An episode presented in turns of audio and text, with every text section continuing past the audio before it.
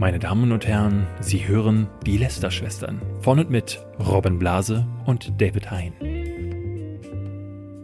Hallo und herzlich willkommen zu einer neuen Folge Lester-Schwestern. Wir haben es jetzt genau eine Woche lang durchgehalten, nämlich unsere Feelgood-Ausgabe und haben uns gedacht, nee, lassen wir sein diese Woche. Es war. es ist einfach zu viel Scheiße passiert und auch, auch nicht Corona-related Scheiße. Leute haben einfach wieder Quatsch gemacht diese Woche. Ja. Ähm, aber auch nicht nur Quatsch, es gibt auch positive News. Ja, wir, wir, also wir haben äh, unter anderem zum Beispiel ähm, Influencer-Kerzendüfte und haben uns äh, die zur Ausg Aufgabe gestellt, uns selber auch noch welche auszudenken. Das heißt, ja. ihr bekommt demnächst auch Influencer-Düfte von Robin Blase und David Hein.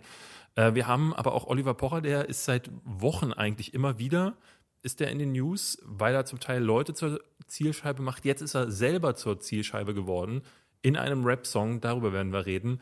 Ähm, und wir haben andere Themen. Robin? Ja, es gibt natürlich auch wieder ein paar Verschwörungsthemen, die kommen aber ganz am Ende der Folge, dass ihr euch erstmal mit positiven und lustigen Influencer-News unterhalten könnt. Und wenn ihr dann dranbleiben wollt, um die wichtigen Dinge zu hören, nämlich Aufklärung zu den neuesten Geschwurbeleien von bekannten Menschen, dann kriegt ihr die erst am Ende, dass ihr euch vorher erstmal entspannen könnt und dann richtig aufregen. Das ist, finde ich, so ein guter dramaturgischer Bogen für diese Folge. Aber bevor wir damit loslegen, nochmal Hashtag Werbung, der Sponsor der heutigen Folge ist Readly, eine App, mit der ihr über 4500 Magazine in einer App lesen könnt. Und wir haben sehr, sehr viele Sponsoren schon diesen Podcast gehabt und noch nie einen, den David so intensiv genutzt hat, weil wenn David, das, das denkt man finde ich auch nicht, aber wenn David eine Sache liebt, dann ist es Magazine lesen. Ja, ja tatsächlich. Also ich bin ein, bin ein riesiger Fan äh, du hattest mir das geschickt und hattest dann äh, mir vorher gesagt, so hier guck mal da rein, das haben wir demnächst als Placement, da gibt's unter anderem die GameStar und die M-Games. Wurde ich neugierig, sind zwei Magazine, die ich gerne lese und sah dann, die haben ja eine riesige Auswahl. Und das Allerbeste ist, Robin, die haben nicht nur alle Spiele und Filmmagazine, die ich mir sowieso dann oftmals kaufen will, sondern auch die englischen und die amerikanischen ich liebe ja zum Beispiel die Edge aus, äh, aus England oder ähm, ich lese die PC Gamer aus den USA total gern. Ich lese die äh, Empire, das ist so ein Filmmagazin mhm. aus, äh, aus England. Und wenn ich mir das hier am Kiosk in Berlin kaufe, zahle ich dafür 15 Euro.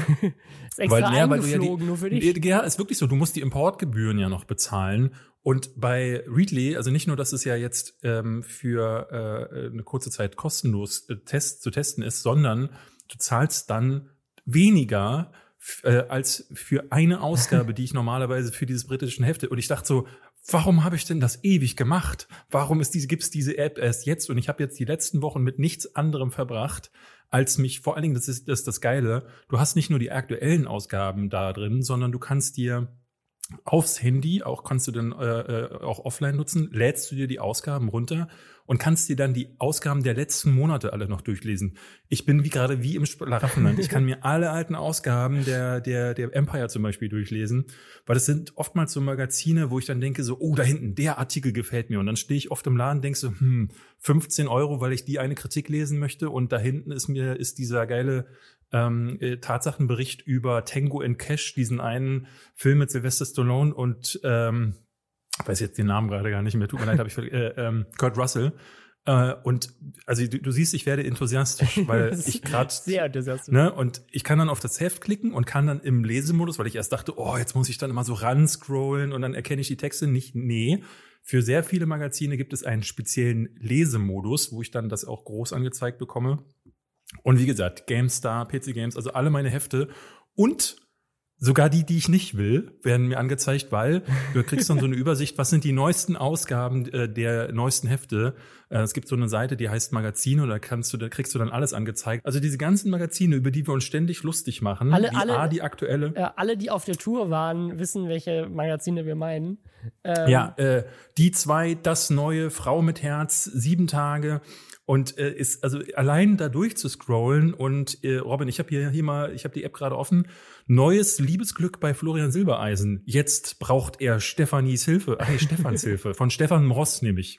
Und bei der Queen ist auch die Überraschung gerade perfekt. Ein rührendes Geschenk zu Philipps 99. Geburtstag ist gerade passiert, was auch immer das sein mag. Aber also da mitzuraten macht mir Freude und wenn ich will, kann ich raufklicken und kann dank des äh, Readly-Abos ähm, diesen ganzen Schrott sogar lesen, aber eben halt auch den geilen Scheiß. Also ich bin restlos begeistert und äh, die Leute wissen bei mir, ich mache sowas sonst nicht, dass ich ähm, ne, bei Werbung Das ist, glaube so, ich, die äh, überschwänglichste Werbung von David, die ich je gehört ja, aber habe. weil ich wirklich, also ich dachte so gerade so, äh, als ich dann das das erste Mal sah, Alter, all die englischen Magazine, die Retro-Gamer kriege ich da, äh, die GameStar und so, und ich zahle einmal Gebühren, ist wie, das ist ein, wie so ein Ja. Streaming, ist wie Netflix für Magazine. Das Netflix für Magazine. Ähm, also du hast es eben gerade schon gesagt, wenn ihr unter readly.com slash Lästerschwestern mit Ä sogar, ja, readly.com, also R-E-A-D-L. Mhm. Das sind meine Boys bei Readly, die sind, die sind immer einen Schritt voraus. Die haben sogar schon das Äh. Dann könnt ihr, also können Neukunden das zwei Monate kostenlos testen. Danach kostet es 9,99 Euro im Monat. Und, äh, wo du das gerade mit der, mit der Freizeit Monat schon erwähnt hast, ähm, das ist ja, also wir lesen das ja wirklich gerne, weil es auch geiler Content für den Podcast ist. Ähm, es gibt da auch, du hast da einen Familienaccount, also du hast fünf Profile inklusive. Das heißt, die Oma kann dann die Freizeit Monat lesen und du kannst die Endgame lesen oder sowas. Ähm, Ja. Und es ist monatlich kündbar. Du kannst, wie gesagt, du kannst die Sachen runterladen, kannst sie auf dem Smartphone, auf dem Tablet oder auf dem PC lesen. Ähm, und Kriegst Also- dann sogar so, ähm, kriegst auch so Benachrichtigungen, wenn dein, wenn ein neues Magazin rausgekommen ist, das du abonniert hast und so ist der absolute Knaller. Ich sag dir das. Also das, was, das, was du mit deinen äh, englischsprachigen hattest, hat, habe ich mit Photoshop Creative. Das ist äh, das Magazin, mit dem ich Photoshop gelernt habe. Und ähm, das, äh, da habe ich, da hab ich immer so gekauft und dann sind da immer so Tutorials drin, die du so eins zu eins nachmachen kannst, um irgendwie zu lernen, wie man Photoshop richtig bedient und so. Und so habe ich mir ganz viel beigebracht, so am Anfang meiner YouTube-Karriere.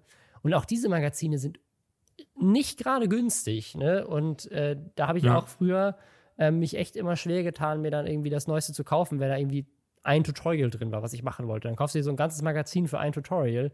Und hier kannst du halt für 9,99 Euro einfach auch ne, in der Zeit zurückgehen, ähm, kannst äh, einfach die Sachen machen und die Sachen lesen, die dich, die du spannend findest und den Rest halt nicht und hast irgendwie ein richtig geiles Abo. Das finde ich ein, ein sehr Also ist gerade jetzt während der Corona-Zeiten kannst du die, du kannst dich da tot lesen, weil also wenn du das jetzt gerade entdeckst, diese App und dann siehst, was da alles auch an vergangenem Content. Ich habe ehrlich gesagt mir jetzt noch nicht die Mühe gemacht zu gucken, wie lange geht das zurück.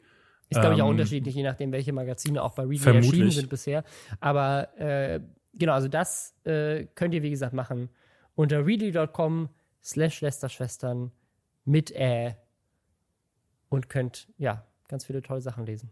Wir sitzen ja jetzt alle gerade ganz viel zu Hause. Ne? Und weil das ja ganz schnell dazu führen kann, dass sich der Raum so mit Düften voll saugt, die wir alle eigentlich da gar nicht wollen, gibt es die Lösung. Unter anderem von Dagi B. Es gibt nämlich die sogenannte Juwelkerze. Habe ich noch nie von gehört, aber das Clevere und äh, Großartige an dieser Kerze ist, Robin, es ist eine Kerze, aber eine Kerze, die 40 Euro kostet.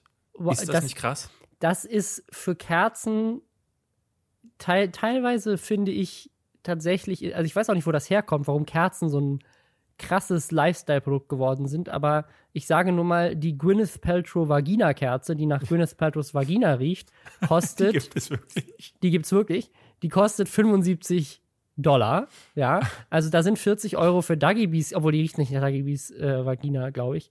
Äh, deswegen ist das, ist 40 könnte man Euro, finde ich, da legitim. Aber Ja. David, du hast ja noch gar nicht das, das Ding, das große Feature dieser Kerze genannt, was den Preis rechtfertigt. Das wollte hab- ich wir haben, dir überlassen. Ja, du bist okay. ja der Schmuckexperte bei ich uns bin jetzt, ich bin, genau, äh, und zwar die Juwelkerze enthält, wie könnte es anders sein, natürlich ein Juwel, nämlich ein Schmuckstück aus Silber oder Gold. Man kann sich auch auswählen, welches von beiden man möchte. Ja. Und man brennt die Kerze ab und irgendwann ist dann in der Kerze Schmuck in unterschiedlichen Designs drin. Das ist, das ist quasi so, ein- so eine Boosterpackung für Schmuck, so ein Ü-Ei. Ja. So, ein- so, ein- so ein brennendes Ü-Ei. Das und heißt, du weißt ähm, halt nicht, was drin ist, bis es abgebrannt ist oder halt Ja. so halb abgebrannt ist. Und dann kannst du da aus dem heißen Wachs eine, so eine Dein Kette rausfummeln, dir die Hände verbrennen. Das Schmuckstück ist voll Wachs und dann hast du so ein, das ist äh, wirklich, wirklich ein brennendes Ü-Ei, aber das Spielzeug ist richtig heiß und klebrig. genau. Und riecht dann für immer nach Dagi. Ja. Ähm, ist, es ist dann, äh, das ist, musst du dir so vorstellen, als wenn du das Spielzeug aus dem Ü-Ei rausholst, nur dass darin das Plastik oder eben die Schokolade eingeschmolzen ist. Du kriegst es dann nicht ab. Ich nehme mal an, dass das irgendwie verpackt ist. Also sprich, äh, das wird wahrscheinlich so einen Hohlraum in der Kerze geben. Ja, ist wahrscheinlich Und Plastik drumherum. Da ist das so. Ding dann drin. Nichtsdestotrotz frage ich mich dann wieder, dann sind die 40 Euro ja wahrscheinlich als Preis viel zu niedrig. Ich nehme also an, dass die Schmuckstücke, die da drin sind, ordentlicher Crap sein müssen. Also ähm, St- Sterling Silber steht auf der Website. Sterling Silber im Wert von, ne, also sagen, nehmen wir mal an die Kerze selbst, das sind 10 Euro, das heißt Sterling Silber im Wert von 30 Euro, was ist denn das dann? Du kaufst es ja auch wegen dem, wegen dem Merchandising-Effekt für Dagi. Ja. Ne? Die, Ja. Delish, Delish bei Dagi heißt eine Delish. der Kerzen. Delish heißt es, Delish. Ach, Delish. Ja. Ich, ich hatte so gedacht, so Delish, so wie Delicious, weißt du? Das kann, hm, echt? Du meinst Weiß Delish so wie Relish? So Ja. Wie, ich ich Also- hätte Delish gesagt. Ich, finde, die haben ja alle, Das ähm, Delish. die sind ja, ich glaube, es läuft so, ähm, also dieses Juwelkerze-Ding, ich dachte erst, das ist ein Laden von Dagi. Ähm, und uns wurde, diese, uns wurde das so äh, äh, herangetragen, weil das hat sie wohl schon häufiger gemacht, dass jemand sagte, ah, Dagi verkauft wieder ihre 40 Euro Ketten, äh, äh, Kerzen an ihre, ihre Fans. Was mir sofort aufgefallen war, äh, ist, dass sie in den äh, Instagram-Videos, die sie dann geteilt hatte, sagte sie, äh, ja, für wenn ihr jetzt im Wert von 40 Euro verkauft, dann bekommt ihr noch XY dazu oder ich glaube 25 Prozent bekam Ja, dadurch. 25% Rabatt, wenn du über 40 Euro kaufst, aber Ja. die Kerze kostet 39,95. Genau, also Also, musst du genau zwei 5 Cent Kerzen oder- kaufen. Ja. Und dann zahl- gibst du direkt 80 Euro aus, aber sparst dir dann 25 Prozent, das ist Ja. fair. Ähm, das Ding ist, das ist ja wirklich so wie, wie Pokémon. Ne? Das ist gotta catch them all. Das, das, ich ich stelle mir so diese ganzen kleinen Mädchenzimmer vor, wo einfach so 20 Kerzen auf dem Fußboden stehen. Alle werden Ja. in Highspeed abgebrannt, damit du an die unterschiedlichen Schmuckdesigns rankommst, weil die möchtest du ja dann auch morgen tragen. Der, der Raum ist einfach gefüllt von Ja. Düften. Düfte, ne, Delish zum Beispiel, ist ein wohliger Mix aus Vanillekipferln mit einem Hauch von Kokos und Sandelholz. Das, das muss man dazu sagen. Diese ganzen Düfte haben ja dann hä- häufig noch ähm, solche, äh, äh, solche, solche, also so eine Beschreibungstexte. Und die finde ich fast noch besser als alles Super. andere. Also es gibt ja auch mehrere Influencerinnen und ich, ich glaube, es läuft so, Das dass ist, die, ich glaube, das muss man dazu sagen. Es ist, also es ist nicht Duggy Bees Shop, Nein. sondern es ist ein, ein Anbieter, der das generell auch macht. Also einfach Juwelkerze, die verkaufen die auch so. Aber sie verkaufen halt auch Influencer-Editionen, wo Influencer ich glaube, die designen keine- die dann, die, oder? Wirklich? ich glaub, Also, meinst du, meinst du, Dagi B ist in den Laden gegangen und hat gesagt, ich hätte, geben Sie mir mal eins von den Vanillekipferln und ein bisschen was von dem Kokos hier und dann machen wir eine Kerze draus. Also meinst du, die Ich haben sich, glaube, die haben sich da das- abgesprochen? Das glaube ich nicht. Also es kann sein, dass es, äh, dass das auch so läuft. Ich äh, hätte jetzt gedacht, dass sie vielleicht beim Design eine Mitsprache haben, dass sie sagt, ich hätte meine Kerze gerne in Schwarz, damit, wenn du zu Hause äh, dein Pentagramm aufzeichnest und die, äh, den, was das Nee, aber die, also die Kerzen sehen alle identisch aus. Ja? Also Nee. war, ist, das war jetzt so mein Gefühl. Also, Nee, also, ich habe das Gefühl gehabt, dass die eine ist mal grau und hier ist mal ein bisschen äh, Strass aber, aber es, ist eine, es ist eine einfarbige Kerze mit ein bisschen geschwungenen Text vorne drauf. ja, du oder? hast keine Ahnung von Kerzen. Bist du hier der Kerzenexperte oder ich? Okay, also, also ich, ich konnte schon die drei Kerzen von Dagi B gar nicht auseinanderhalten. Die eine Ja. heißt Delish oder Delish. eine ja, ist ich, Be ich, Es muss. Delish sein, David. Nee, Ist das es ist, Be nee, nee, Be Stronger ist von Anne Wünsche. Ah, okay. Oh, das, Dagi B hat Oh Hey Vanilla Ah. und Fluffy, Warm und Cozy. Jetzt ist die Frage an dich, David, wie riecht, Fla also Ho, Ho, oh Hey Vanilla ist okay, das riecht nach Vanille, aber Fluffy, Warm und Cozy, was, was ist das für ein Geruch? Mm, Na, warm and cozy, das klingt nach Kuscheln. Und Mhm. ähm, wenn ich an Kuscheln denke, dann denke ich an, ja, an Gwyneth Paltrow's Vagina, würde ich dann. Nee, würde nee. Dann Wer weiß, wenn Gwyneth Paltrow's Vagina nach einer leichten Zitrusnote mit Mandel und Vanille riecht. Bei Dagi ist auch überall Vanille drin. Äh, vielleicht riecht Überall, einfach, ja. Dagi Ähm. die riecht einfach nach Vanille. Wenn man die, auch wenn man die trifft, äh, ich habe die ja auch schon mal bestimmt irgendwo auf Webvideopreis oder so, bin ich an der vorbeigelaufen. Und ich bin mir jetzt auch relativ sicher, die roch nach lieblichem Vanille, als die an mir vorbeigelaufen ist.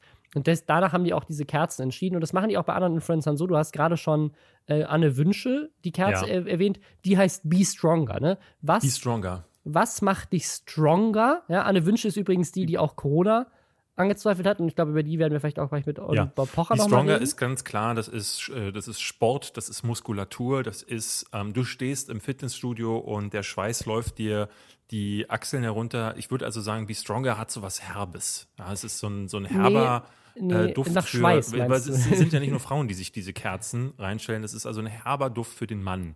Diese nee, Kerze. das ist, äh, du meinst so wie, wie die neuen, hast du das mitbekommen? Hornbach und DM, Nee. die, ein, die ein neues äh, Pflegeprodukt für Männer rausgebracht haben, so Shampoo und so. nee. Das Riecht, ist. Ähm, riecht nach Sägespäne oder Nee, das ist, das ist, du hast es wirklich nicht mitbekommen. Das ist, das ist kein Witz. Da sind Sägespäne drin. Ja? Oh Im Gott. Shampoo. Nee, ich hab's nicht Und, mitbekommen. und, und Steinmehl. Und äh, dann noch irgendwie so andere super männliche Sachen in diesen ja. Produkten.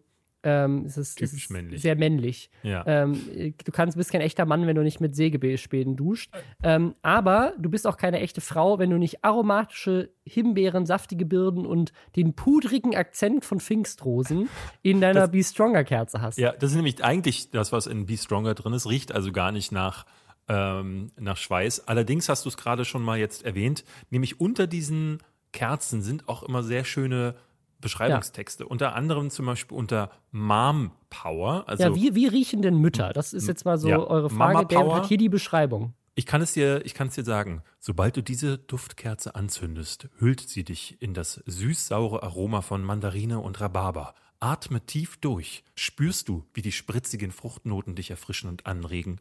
Rose und Freezy ergänzen die, fruchtige Komposition mit ihren zarten, blu blumigen Duft. Sanfte Vanille rundet dein Dufterlebnis ab und vertreibt Müdigkeit und Anspannung. Jetzt weiß Das- ich Bescheid. Das, so riechen Mütter. Nach Rose, Freezy, sanfter Vanille, Mandarine und Rhabarber. Ja, der hat ja wirklich, also äh, mein, meine Lieblingskerze ist die von Sarah Harrison, Passion. Mhm. Ähm, in Passion haben die einfach mal alles reingeballert, was sie da hatten. Ne? Ja. Das ist, ein das ist fruchtig- wahrscheinlich so, wie, äh, wie du sagtest, die darf als Influencerin durfte die mitentscheiden. und das ist dann wie bei Lieferando, wenn du sagst, was auf dein, ähm, dein äh, Subway-Sandwich drauf soll und du machst einfach alles, äh, alle Checkboxen an. Also so wird es das bei ist ihr das gewesen ist sein. In, also die, die, die Kerze von Sarah Harrison riecht nach Cassis, grünem Apfel, Orangenblüten, Lilien, Rosen, Iris, Pfirsich und Amber und den Duft von Sommer. Das ist alle- alles in einer Kerze. Aber jetzt wirklich meine Nummer eins Kerze ist die Kerze Empowered von der Influencerin Bella Kraus. Was sagt mehr Empowerment als der Geruch von frischer Wäsche? Sehr gut. Das ist einfach, das ist auch, das ist einfach nur der Text, ne? Die Kerze riecht einfach nur nach frischer Wäsche. Äh, auch sehr gut. Horia, die kann ich auch nicht, hat 1,3 Millionen Instagram-Follower. Die Kerze heißt Don't Know, Don't Care und so riecht die auch. Ähm, Also nach nichts. Äh, Hauptsache 40 Euro verdient, egal wie es riecht. Das ist, Ja. das ist das Motto. Ähm, es Okay, gibt auch noch also- ein paar andere, von Daniela Katzenberger zum Beispiel, die hat eine Katze, die hat eine, Ker die hat eine Katze, eine Kerze. Und ähm, ich würde einfach sagen, wir designen jetzt auch Influencer-Kerzen, David. Ja. Ich hatte, als wir neulich, ähm, als wir neulich über dieses Thema schon gesprochen hatten, da hatte ich schon ähm, kurze Idee, ähm, da sind wir nämlich drüber drauf gestoßen, äh, dachte ich so, wie wäre so eine andere Kerze von einem anderen Influencer, Monte, die Mhm. Kerze für dicke Luft im Raum, fand ich, fand, wäre wär doch sowas, ne? Für, dein, Mhm. Ja. für, für den leichte, für ein bisschen dicke Luft im Raum. Aber nee, wir haben uns jetzt drei Kerzen überlegt und wir wissen noch nicht, was der andere sich überlegt hat für eine Kerze.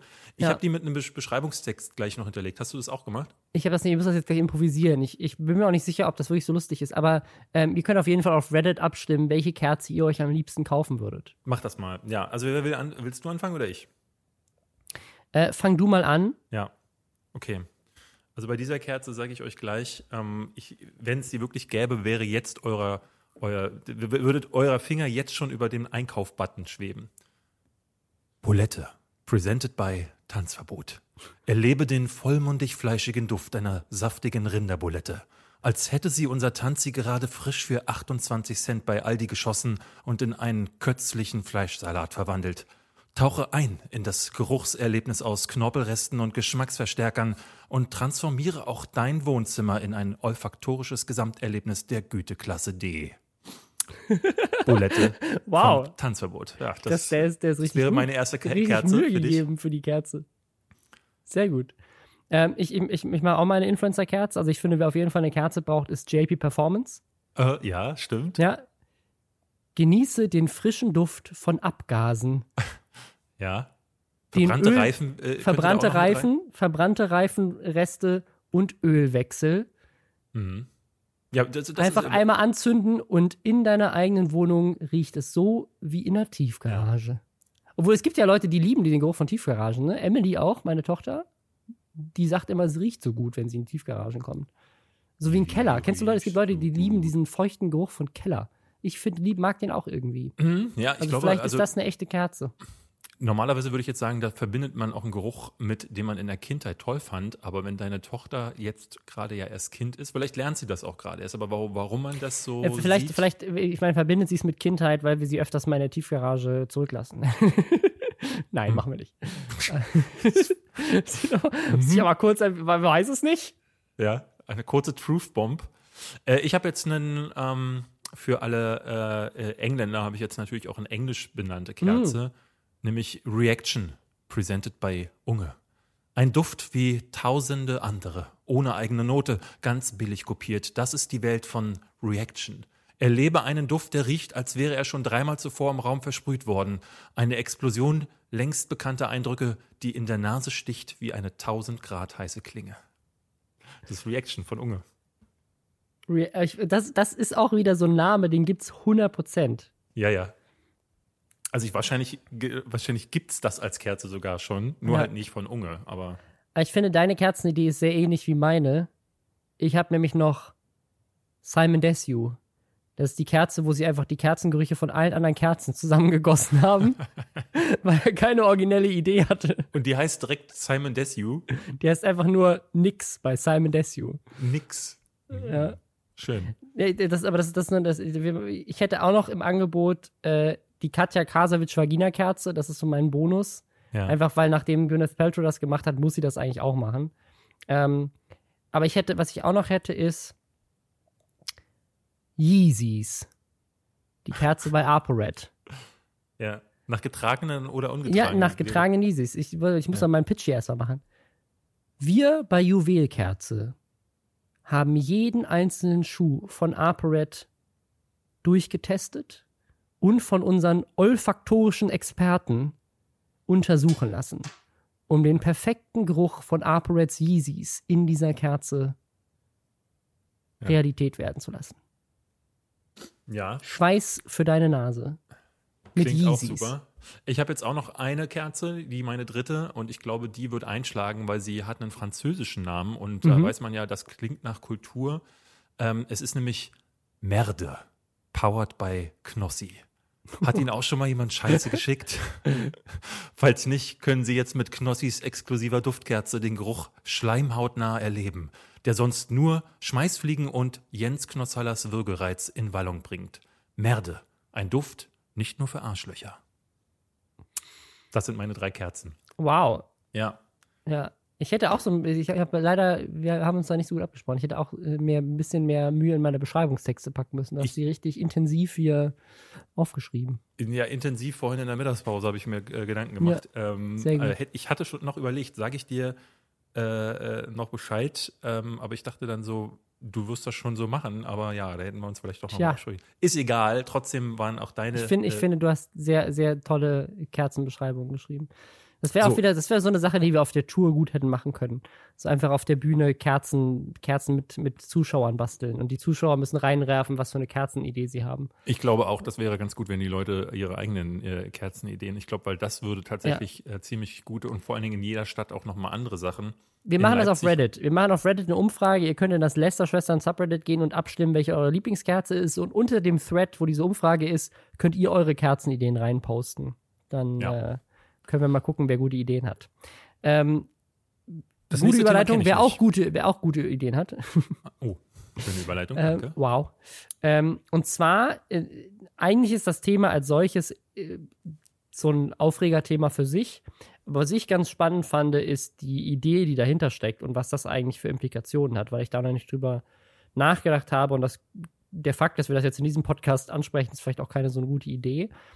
Und zwar haben zwei YouTuber aus den USA, die beide so aus dem Programmiererbereich kommen, was ich auch gar nicht wusste. Das ist so ein, ein eigenes riesiges Ding in den USA, wo so erfolgreiche Programmierer so, äh, so fast so, so Entrepreneur-mäßig unterwegs sind und erklären so, was macht ein Data Scientist und wie baue ich ein erfolgreiches Startup als Chief Technology Officer auf und so. Ähm, und das sind zwei YouTuber, die damit sehr erfolgreich sind und Die haben jetzt gemeinsam versucht, die berufliche Karriere eines anderen YouTubers zu zerstören, weil der sie kritisiert oder zumindest einer davon.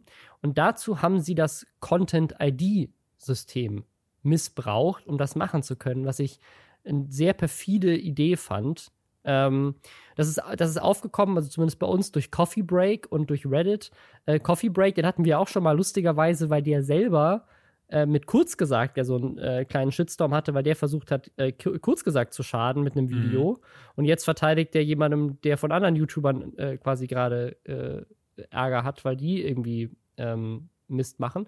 Also ein bisschen skurril, aber auf jeden Fall, in dem Fall hat er jetzt versucht, seinen Kollegen namens Tran Black zu verteidigen. Der hat 50.000 Abonnenten und er macht auch was in Richtung Software. Der studiert aber noch. Der ist gerade noch im College, der ist sehr jung. Und die anderen beiden, um die es hier geht, Matt Tran und Tech Lead, die haben äh, mit 436.000 Abonnenten bei Matt Tran und 723.000 bei TechLead, da sind die um mehr als das Zehnfache größer teilweise und ähm, sind beide super erfolgreich in ihrem Business. Der TechLead war ein erfolgreicher Software-Engineer bei Google und bei Facebook. Ne? Und äh, gerade der Tech-Lead ist jemand, der sich darauf auch in den Videos dauernd einen runterholt. Also der findet sich selber so unglaublich geil. Ich bin mir teilweise nicht so ein bisschen sicher, ob das ein Charakter ist, den er spielt oder also der ist schon fast so ein Klischee aus der Serie Silicon Valley. Hast du die mal gesehen? Nee. Sehr zu empfehlen. Gibt es beim Sky Ticket, auch wenn das jetzt keine Werbung ist, aber ist wirklich, ist wirklich eine sehr, ist eine meiner absoluten Lieblings-Comedy-Serien. Ähm, richtig gut. Silicon Valley, das spielt so ein bisschen mit dieser Programmierer-Startup-Kultur im Silicon Valley. Und der, da würde der perfekt reinpassen. Der ist so, der ist so absichtlich selber so arrogant und gibt das auch zu und ist halt einfach so, ich bin der Geilste, ich habe bei Google und bei Facebook gearbeitet, so ich bin, ich war der Tech-Lead. So, deswegen heißt der auch so, ne? Der war der Lead von irgendeiner Technologie da. Äh, bei, bei Google, bei Satz Facebook. zu sagen, dass man mal in Amerika war oder für Giga gearbeitet hat. Genau, ungefähr so, nur noch arroganter. ähm, und äh, ja, auf jeden Fall dieser, dieser kleine Typ, der will ja eigentlich erst hin, dieser Tran Black, ne, der will mal bei Facebook und bei Google arbeiten, ja. vielleicht. Ne? Also der ist so ein up-and-coming YouTuber mit nur 50.000 Abonnenten, lebt ja auch noch nicht davon, ne? der ist irgendwie halt noch College-Student und studiert erst in die Richtung. Wie, wie kann ich mir denn, um mal dazwischen zu fragen, wie kann ich mir denn Software-Engineer YouTube-Content vorstellen? Also le lesen Sie Quellcodes vor? Nee, oder? nee, nee, das, da geht es tatsächlich wirklich mehr so um diesen Business-Teil des Ganzen. Ne? Also der, ähm, gerade, also der, der Tech-Lead-Typ redet oft so über so Unternehmenskultur innerhalb dieser Firmen Mhm. So wie, wie, wie steige also ich schnell auf? bei Google zu arbeiten. Genau, wie steige ich auf bei Google oder sowas. Und der Matt Tran, der macht eher so Content wie, was verdient eigentlich ein Data Scientist oder sowas. Ja ähm, und machen quasi mehr so, so, so, das mehr so die Business, die Business, das Business-Element von Software Engineering. Die Frage, die ich mir dann immer stelle, ist: Bist du wirklich ein erfolgreicher äh, Google-Programmierer, ähm, wenn du nicht mehr bei Google bist? Ja, TechLead ist zum Beispiel, der gibt es auch zu, ist von Facebook gefeuert worden. Also Aha, okay. weiß ich auch nicht. Da kommt aber, aber schon ein Schuh draus. Ähm, ja, auf jeden Fall äh, dieser dieser Tran Black hat ein Video gemacht, wo er erst TechLead kritisiert hat. Ne, und hat gesagt, so der, der macht, ne, ist irgendwie, keine Ahnung, seine Videos sind nicht geil, findet ihn nicht cool, ähm, ist halt einfach ein arroganter Typ. Und daraufhin hat der dessen Videos gestrikt. Er hat quasi mhm. einen Copyright-Strike eingeleitet, was er nicht hätte machen dürfen, wahrscheinlich, äh, wegen Fair Use, gerade in den USA, ähm, weil ihm die Kritik nicht gefallen hat. Diese Strikes sind dann auch wieder aufgehoben worden. Ähm, dann hat er Matt Tran kritisiert, der Tran Black, ist ein bisschen verwirrend, weil die beide Tran heißen, ähm, aber quasi der Tran Black ist quasi das Opfer hier und der Matt Tran ist der größere YouTuber. Der, der kleine YouTuber hat den größeren, hat den größeren kritisiert. kritisiert. Mhm. Genau. Und das fand der gar nicht lustig und hat sich daraufhin mit TechLead zusammengetan, weil die ja beide sozusagen, ne, kommen beide aus derselben Szene, sind beide kritisiert worden von demselben Typen und haben dem gedroht und haben gesagt, wenn du die Videos nicht entfernst, dann doxen wir dich. Also doxen, äh, ver veröffentlicht deine persönlichen Infos und deine Daten und ne, haben ihm halt gedroht, haben ihn erpresst eigentlich. Und nachdem er die Videos dann nicht gelöscht hat, hat der Tran, äh, der Matt Tran einen Artikel geschrieben, mit dem echten Namen von dem Tran Black, der, glaube ich, bis zu dem Zeitpunkt nicht bekannt war. Also ich weiß auch gar nicht, ob der Tran Black heißt oder der Kanal so heißt. Also seinen bürgerlichen Namen und seine Adresse und all diese Infos. Und hat einen Artikel geschrieben, dass man den nicht anstellen soll, wenn er aus dem College raus ist. Also Leute, die halt bei so großen Tech-Unternehmen wie Facebook und Google gearbeitet haben, schreiben quasi einen Artikel, stellt diesen Typen nicht an, wenn er quasi seine ersten Jobbewerbungen hat. Und dann in Klammern, weil er uns mal auf YouTube kritisiert hat, das steht natürlich nicht im Artikel. Ne? Also, die haben quasi versucht, seine berufliche Karriere abseits von YouTube zu zerstören, bevor sie überhaupt anfängt, weil der sie in einem YouTube-Video kritisiert hat. Und jetzt ja. ist halt vor allem die Frage, wieso konnten sie das? Woher wussten die überhaupt, wer, der, wer das ist, über seinen YouTube-Kanal hinaus? Weil du, wenn du bei YouTube einen Content-ID-Claim erstellst, egal ob der legitim ist oder nicht, damit die andere Partei den anfechten kann, muss die ihre gesamten persönlichen Daten bei YouTube angeben.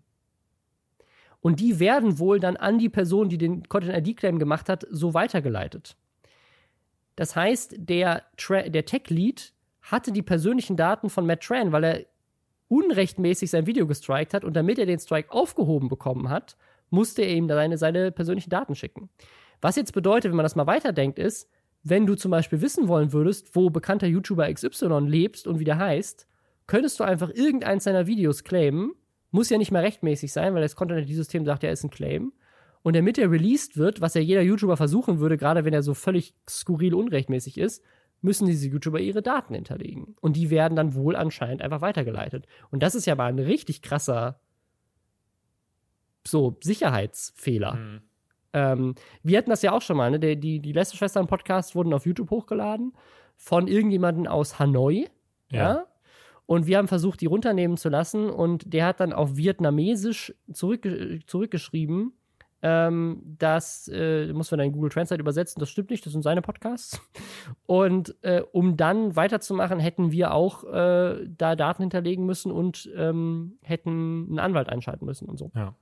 Also deswegen da, was, ich, was ich echt krass finde. Also es ist halt wirklich dann so, der eine sagt nee und dann sagt der andere nochmal einmal mehr nee und dann ist sagt so, weist YouTube plötzlich alles von sich und sagt so, jetzt müsst ihr das auf einer ganz anderen Ebene klären finde ich generell recht schwierig, diese Art und Weise, aber dass es eben derart missbraucht werden kann, finde ich dann noch ätzender. Ja. Also ich, ich weiß auch nicht, inwiefern diese Daten, die man da angibt, korrekt sein müssen. Also ob jetzt jemand, der zum Beispiel in einem YouTube-Netzwerk ist oder ein Management hat, ob der nicht einfach auch die Management-Daten da angeben könnte oder die Daten von, einer, von einer, eine, einem Büroservice oder sowas, den ja viele YouTuber sowieso nutzen, auch für im, im, im äh, Impressum. Du hast ja Impressumspflicht und möchtest deine privaten Daten da nicht angeben. Ne? Aber da ähm, ja, das ist schon echt äh, ein bisschen problematisch und in dem Fall, ähm, ja, war das nicht so schön. Das ist dann öffentlich geworden. Äh, der Matt Tran hat sich dann jetzt auch entschuldigt und hat so ein Video gemacht, wo er ne, das sehr offen anspricht und sagt, das tut ihm super leid. Die Videos von ihm haben halt inzwischen alle krasse Dislike-Raten. Und was ich super spannend finde, ist aber Tech Lead hingegen der ist halt weiterhin super arrogant und hat erst ein Video gemacht, das heißt Addressing My Haters in Klammern as a Millionaire. Wo er dann darüber redet, dass okay. er halt so unglaublich reich ist und äh, es ihm scheißegal ist, dass die Leute ihn haten. Und dann hat er ein Video gemacht, My Pop Public Apology, wo man dachte, okay, jetzt, jetzt entschuldigt er sich, nachdem das letzte Video auch wieder krasse Dislikes gehagelt hat. Und das Video fängt quasi an mit This apology is sponsored by und dann kommt erstmal ein Placement. Oh nein. Ey, und dann und dann sagt er quasi, ich habe ja mal bei Facebook und Google gearbeitet, erwähnt er wieder dreimal in jedem ja. zweiten Satz. Äh, und dass er, äh, anstatt dass er sich entschuldigt, lieber Tipps gibt, dass man nicht haten soll, ähm, äh, ne, weil in Unternehmen wie bei Google und Facebook, wo er mal gearbeitet hat, er wäre bei Facebook ja gefeuert worden, ähm, weil da Leute auch sich gegenseitig angebieft hätten, obwohl er eigentlich der bessere und klügere gewesen wäre bei oh Facebook. Oh Gott. Ne? Also da hat ein, ja ein Kollege bei Facebook hat von ihm Code geschrieben, der, den konnte man nicht skalieren und sein Code war besser, aber sein Kollege, weil das eigentlich sein Projekt war, ähm, hat das nach oben eskaliert und äh, so ging das ja gar nicht. So wäre das ja. Das, aus dem Grund wäre er nicht gefeuert wär, worden, das wäre ein anderer Grund gewesen, aber ähm, ne, so sollte man das eigentlich handhaben. Ich versucht mir mal anzugucken, wer der so ist, weil ich kenne den gar nicht. Ich werde den mal ganz Also es ist richtig weirder Typ und ich, wie gesagt, es ist so skurril, dass ich mir schon gar nicht mehr sicher bin, ob, ob der wirklich so ist oder ich, ich kann mir gut vorstellen, dass das ein, ein Charakter ist. Aber ich hatte auch irgendwo gelesen, dass seine Frau ihn auch verlassen hat. Also dass er, dass der irgendwie so ein bisschen in so einem selbstzerstörerischen Spiral ist, wo also er quasi immer der, der absichtlich arroganter und Arsch, Arschlöcher, Arschlöcherlicher wird. Arschlöchericher? Ja, Arschlöcheriger? Das ja, das kann man so sagen. wie so löchriger Käse, arschlöcheriger. Ja, ja. Ja, das klingt ein bisschen so wie, wie der, der ja auch. Also ich glaube, du, du, du kannst dich auch sehr, sehr gut verwirklichen auf äh, so einer Plattform, wenn du irgendwie so eine Profilneurose hast oder wenn eben äh, irgendwie eine narzisstische Störung. Wir kommen da gleich dazu, weil wir über Oliver Pocher noch reden. Weil bei dem kann man es nämlich gerade sehr schön betrachten. Ich habe jetzt bei dem nicht viel gesehen, aber Oliver Pocher äh, eskaliert ja auch auf Twitter ganz schön. Ich finde das immer sehr interessant, wenn dann ähm, wenn dann die Reaktion auch so extrem ist. Ne? Also normalerweise ja. würde man ja sagen, gesundes Verhalten ist einzusehen, was man gemacht hat oder zumindest zu reflektieren und dann zu gucken, wie geht man damit um. Aber wenn das dann wieder nur in ein in, ähm, toxisches Verhalten umgemünzt wird, dann ähm, glaube ich immer, dass solche Leute echt ein ganz schön tiefes Problem haben. Und ähm, interessant dass die dann trotzdem so groß werden damit. Also dass es mehr als genug Leute gibt, die denen entweder nicht auffällt, dass er auch immer wieder so Sachen sagt, aber ich habe das ja mal über, über Dwayne Johnson auch mal gesagt, über The Rock, der ja, bei dem ja auch gefühlt niemanden auffällt, dass er immer wieder diese Narrative streut, so, hey, ich bin einer von euch, ich bin auch eine Jenny aus äh, Jenny from the Blocks.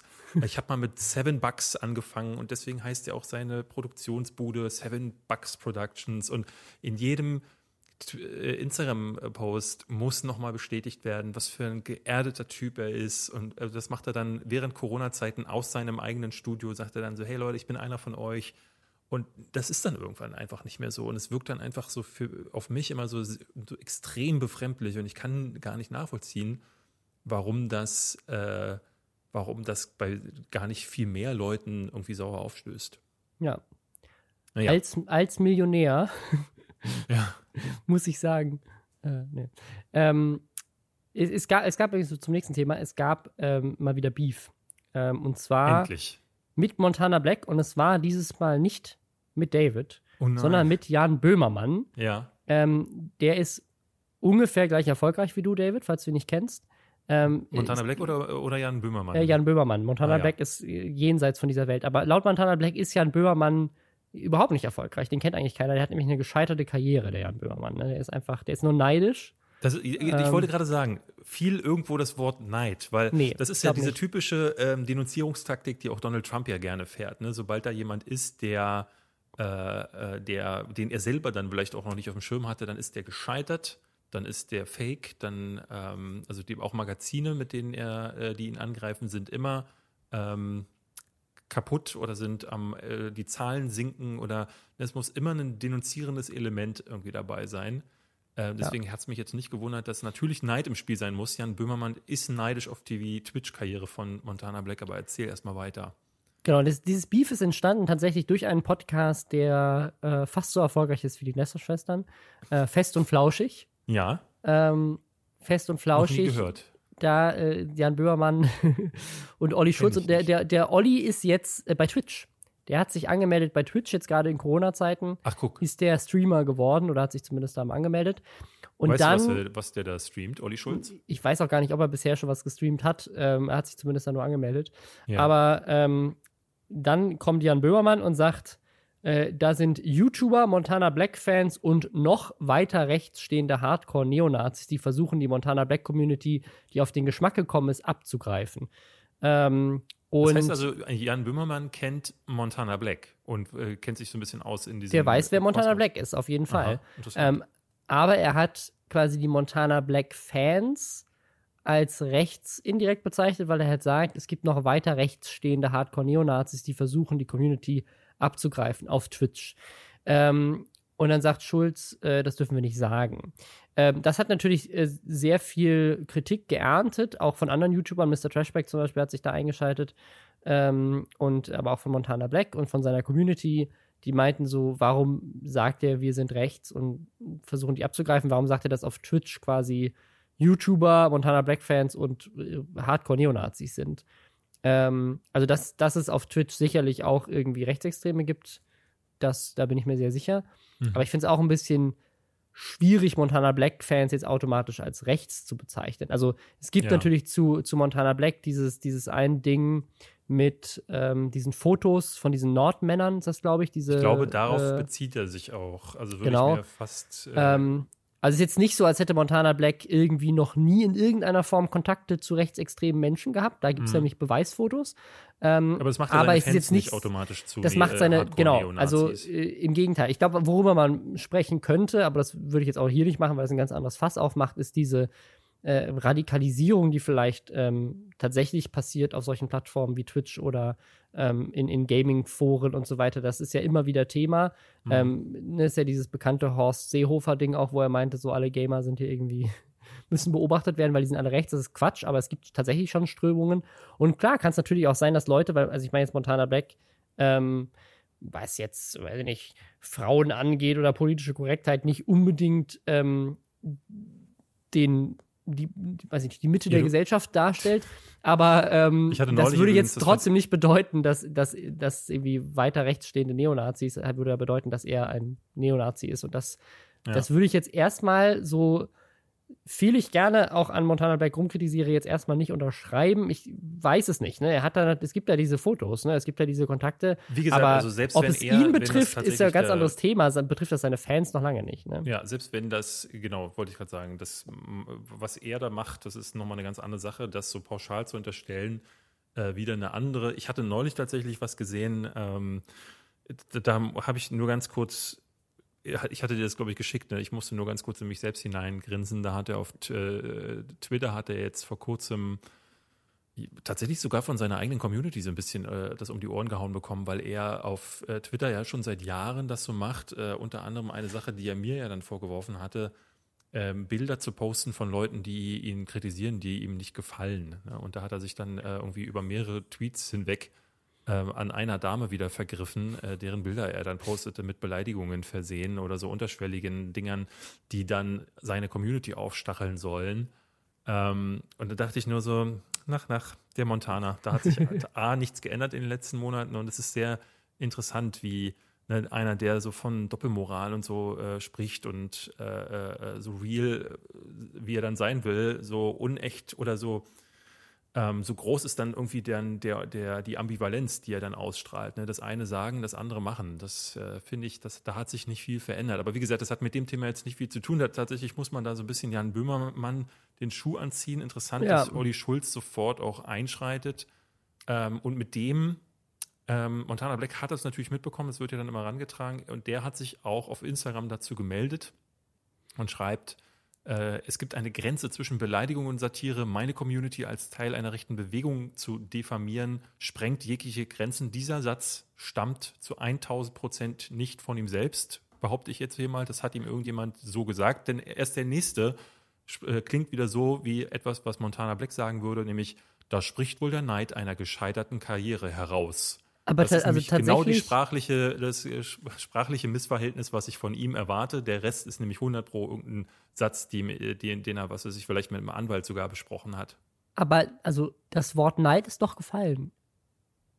Und Wie der Neid einer gescheiterten Karriere, also ich finde ich find das super faszinierend. Also man kann also, ich finde es absolut legitim ähm, zu sagen, hey, das, äh, was Dan Böhmermann da gesagt hat, schreitet so ein bisschen darüber hinaus und ist ein bisschen irgendwie, also ist halt nicht einfach korrekt, was er da gesagt hat. Ähm, genau, ich, weil, was ich jetzt gerade Aber sagen zu sagen, wollte. dass Jan Böhmermann eine gescheiterte Karriere hat, ist halt auch nicht ganz korrekt. Nee, es ist halt nicht korrekt so. Ich meine nur, ähm, es liest sich so, als hätte er diesen Satz nicht selber formuliert, den ich da äh, ja. geschrieben hatte, ja. sondern erst, weil der äh, Satz mit dem Neid ist halt sprachlich wieder einfach falsch und der Rest ist einfach viel zu hoch gestochen, als dass er von ihm hätte kommen können.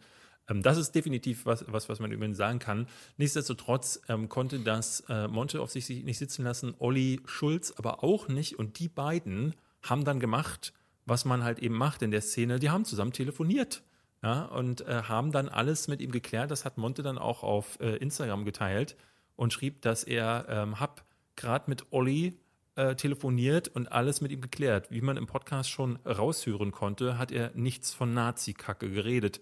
Äh, beschuldigt beziehungsweise ähm, wollte sich davon eher distanzieren. Leider hat ihn sein Kollege, sein Kollege, wird, sondern sein Kollege nicht ausreden lassen und äh, ihn da gefühlt mit hineingezogen. Böses Blut gegen ihn. Hab, kein böses ich, Blut gegen ihn. Kein böses Blut gegen ihn, habe ihn immer als korrekt eingeschätzt. Natürlich, ne, alle, die die Montana Black nicht kritisieren, die sind halt korrekt. Ähm, und das hat sich gerade auch im Gespräch bestätigt, dass er mich als Assi bezeichnet hat, äh, stört mich überhaupt nicht, denn damit Hat er ja auch recht. Schön. Nicht gut, zumindest äh, kann er das äh, von sich aus selbst sagen. Das ist der große, das große Montana Black-Drama für Olli, diese Woche Olli gewesen. Ist, Olli ist nicht nur unser Feind, sondern unser Freund. Ich finde das so spannend, dass Olli Schulz Jan Böhmermann sofort unter den Bus wirft, weil er jetzt seine neue Twitch-Karriere wittert. Ja. Ich finde aber auch die Narrative, Olli ist nicht unser Feind. Das, also dieses uns. Was ja, was ja bedeutet, dass Jan Feind. Böhmermann der Feind ist. Und das ist nämlich genau das, was passiert ist. Äh, letztendlich, das ist wieder so richtig dumm, hat die Montana Black Community Jan Böhmermann krass darin bestätigt, weil die haben nämlich angefangen, ihn zu bombardieren mit Beleidigungen, mit, äh, mit Twitter-DMs, äh, äh, Instagram-DMs, die er natürlich Jan Böhmermann jetzt auch immer screenshottet und dann wieder teilt, wo Leute ihn halt einfach Hurensohn nennen und du bist ja nur neidisch und bla bla bla. Und das, ähm, ja, hilft halt auch nicht gerade, um irgendwie da zu machen. Also wie gesagt, ähm, auch da, super nachdem ich das ja selber erlebt habe, muss ich mich immer fragen, ist das eine ganz besondere Form von mentaler Stärke, das auszuhalten und das dann auch so lange mitzuzelebrieren? Oder brauchst du eine ganz spezielle Form von Störung, um dich da so reinzugeben in dieses Ding. Ne? Also weil als ich das damals hatte, da habe ich ja nach rund einem Tag habe ich gedacht so, Alter, ich, das geht nicht mehr. Das ist ja. ja aber also das, das, ist ja für dich war das ja ähm, sozusagen so eine Welle, die neu war. Ich glaube, Jan Böhmermann hat das einfach täglich ja. Und gerade deswegen, also so Leute wie er oder auch Shark Shapira, die, die, die sich wirklich laben daran, ne? die weiden sich ja so ein bisschen an, an, an eben genau solchen Mini-Shitstorms. Und ich denke so, was zur Hölle muss in dir vorgehen, damit das dein Juice ist, an, auf, äh, auf dem du dann irgendwie, der, ne, der dich antreibt, um. Ich weiß nicht, ob sie, ob sie antreibt. Ich glaube, es ist einfach eine Sache, mit der sie, also ich glaube auch, ich glaube auch, dass es ihnen zu nahe geht. Also ich glaube gerade dieses, ähm, dieses Erdogan-Ding, wo dann auch Böhmermann unter Polizeischutz war und so, da hatte ich jetzt nicht das Gefühl, dass das einfach so spurlos an ihm vorbeigegangen ist.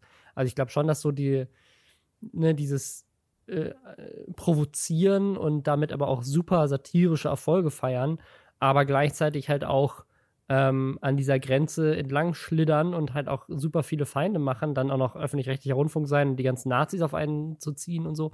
Das, ich glaube nicht, dass das äh, spurlos da vorbeigeht. Ich glaube, es ist die einzige Möglichkeit ist halt drüber zu lachen und die Satire weiter zu befeuern, weil es halt auch noch weiteren Content liefert ja jedes Mal. Ja, ja. Ähm, aber ich glaube jetzt nicht, dass das also dass das Leute sind, die die äh, damit wirklich glücklich sind. Ich glaube, das ist halt einfach Teil des Jobs, ne? So ein bisschen. Vielleicht kann man auch ganz kurz erwähnen, Montana Black war noch, ähm, ohne dass das jetzt wieder zum Montana Black Gedächtnis-Podcast wird, aber der war äh, noch äh, Teil einer anderen Geschichte, die wir nur kurz anreißen wollen, denn der Instagram-Account von Mercedes wurde diese Woche gehackt. Und plötzlich. Mit über 6 Millionen Follower. Ja. Und plötzlich folgt dieser Account dem AfD-Bund und Montana Black.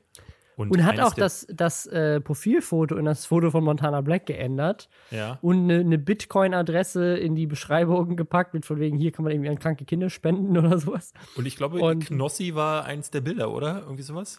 Oder man. Äh, äh, irgendwie so wurde Knossi, glaube ich, gepostet. Also ich, ich ja, genau. Knossi, Knossi ist auf Mercedes, auf dem Mercedes-Benz-Kanal gepostet worden. Der hat in der Instagram-Story irgend so ein, so ein Mädel äh, äh, irgendwie so, hey, ich liebe dich oder ich finde dich so wunderschön, folgt dir alle. Ja, ähm, ja, ja. Äh, und die wiederum hatte auf Twitter, hatte ich dann gesehen, gepostet, so, hä, die Leute beschuldigen mich schon, ich hätte das gehackt, weil ich auf mich hingewiesen äh, habe. Ähm, und sie kriegt jetzt gerade die ganze Zeit Nachrichten, dass sie ähm, die geile Heldin wäre, die Mercedes-Benz gehackt hätte und sie distanziert sich davon. Das hatte ich gesehen. Ja. Wäre auch krass, wenn du, wenn du Mercedes-Benz hackst und dann ähm, und dann sagt folgt mir alle und dein eigenes Profil äh, postest. Jetzt, ich glaube, wenn du so clever bist, dass du die hacken kannst. Ja, vor allem also hacken, hacken ist ja wieder so ein Ding, ne? Also das ist ja, da hat jemand einfach das Passwort ja. rausgefunden oder irgendwie die Two-Factor Authentication ausgetrickst oder ähm, das ist irgendein Ex-Mitarbeiter oder der hat irgendwie mit einer Phishing-E-Mail einen Praktikanten reingelegt, der ihm die Instagram-Daten geschickt hat. So, ne? Also das Hacken ist ja so, hm, da hat jetzt niemand Instagram gehackt, sondern da hat jemand einfach irgendwie das Passwort rausgefunden und ein paar, paar Social Engineering Tricks oder sowas angewandt. Ähm, aber äh, ja, irgendwie lustig. Ich weiß auch nicht, also ich, die hatten auch, der hatte super lange Kontrolle über diesen Account, ne? Also ja. war jetzt auch irgendwie Woche, äh, war gar nicht Wochenende. Also ich weiß gar nicht, irgendwie ist halt Corona, vielleicht kommen die aber nicht so schnell zurecht damit. Aber dafür, dass das irgendwie einer der größten Brand-Accounts ist mit über 6 Millionen Follower, hat Instagram da relativ lange für gebraucht, da zu reagieren. Ähm, keine Ahnung. Dann mal was, äh, was Kleines, Kurzes für zwischendurch und zwar was sehr Absurdes. Robin, ähm, das, äh, dein Kind hat ja einen eher ne, gewöhnlichen Namen, möchte man sagen. Ähm, äh, du hättest aber auch noch viel wilder werden können. Denn Elon Musk wurde jetzt gefragt, wie er denn sein Kind genannt äh, hätte. Und bitte liest du das mal vor, weil ich kann es nicht mal richtig aussprechen. XAIA-12. Musk. X, wie spricht man dieses AE, das so zusammengeschrieben Ja, also ist? es, es kann auch sein, dass man es als Ash ausspricht. Äh, das kann auch sein. Also wir, erklär, wir, also wir sind auch bis jetzt nicht sicher, ob das stimmt. Ähm, und es kann sein, dass der Name Sascha, also X Ash A, Sascha, ähm, also mit X, mit X, X Ash A, Sascha geschrieben ist. Äh, Sascha Archangel, kann auch sein, dass der Name dann ist Aha. äh, Sascha Archangel Musk, weil das Flugzeug ist irgendwie, keine Ahnung, also ich komme ja gleich zu. Erklär Äh, mal. Wir, wir sind uns aber nicht sicher, ob das wirklich stimmt oder ob das irgendwie so ein Ding ist von Elon Musk, weil er hat das getweetet und auch seine Frau, seine Freundin, äh, die Sängerin Grimes, die hat das dann bestätigt, dass das so ist. Ich weiß auch nicht, wie die anderen Kinder von Elon Musk heißen. Es ist inzwischen schon sein sechstes Kind, aber ich glaube mit anderen Frauen oder mit einer anderen Frau. Ähm, auf jeden Fall der Grund, warum der Sohn so heißt, ist X. X ist die Unbekannte, ne? kennt man aus der Mathematik. Mhm. Ash, ne, das ist so ein AE so zusammengeschrieben, wie so ein elvischer Buchstabe. Ähm, das ist äh, AI, ja, also äh, künstliche Intelligenz, die mag Elon Musk und das hat er aber auf Elvisch geschrieben, weil er mag außerdem Herr der Ringe oder sowas. Ähm, Gott. und dann der Buchstabe A ist da mit drin, weil Archangel ist der Lieblingssong von Grimes und A-12 ist das Lieblingsflugzeug von Elon Musk. Das ist ähm, wie, diese, wie, wie dieses, äh, ich glaube, was ist SR-17 oder S, also dieses, dieses ähm, ganz schnelle Tarnflugzeug da, das schnellste Flugzeug der Welt oder wie das heißt da. Ist das ein Tarnflugzeug? Keine Ahnung. Dieses superschnelle Flugzeug, das ist irgendwie der Vorgänger davon. Ja. A, A12. Also Sascha Archangel aus äh, äh, X. Das ist, stell dir mal so später kommt die in die einfach Schule. X äh, A-12 bist du Ja. hier anwesend. Also Apache, ja Langstreckenhelikopter, äh, bitte komm vor zur Tafel. Aber was ist das- was ist H64, das mit- mit Promis, dass sie ihre, also wenn das wirklich stimmt, wir wissen es ja nicht, vielleicht heißt das Kind einfach nur Sascha und Ja. sie trollen einfach. Also A, in Deutschland gibt es meiner Meinung nach, ähm, ich weiß nicht, ob das stimmt, aber es gibt meiner Meinung nach äh, eine Regel, dass du Kinder so nicht nennen darfst, oder? Mir ist das in Deutschland nämlich noch nie begegnet. Kannst du, Äh, es- könntest du es- in Deutschland ein Kind so nennen? Ich glaube nicht. Da würde der Ich- Jugendschutz also, äh, In. Ermangelung, äh, Ermangelung von irgendwelchen Kindern habe ich mich damit noch nie auseinandersetzen Ich müssen. auch Also, nicht, es aber mir war das- definitiv eine Liste von Dingen, die du nicht machen darfst. Äh, also das, das definitiv.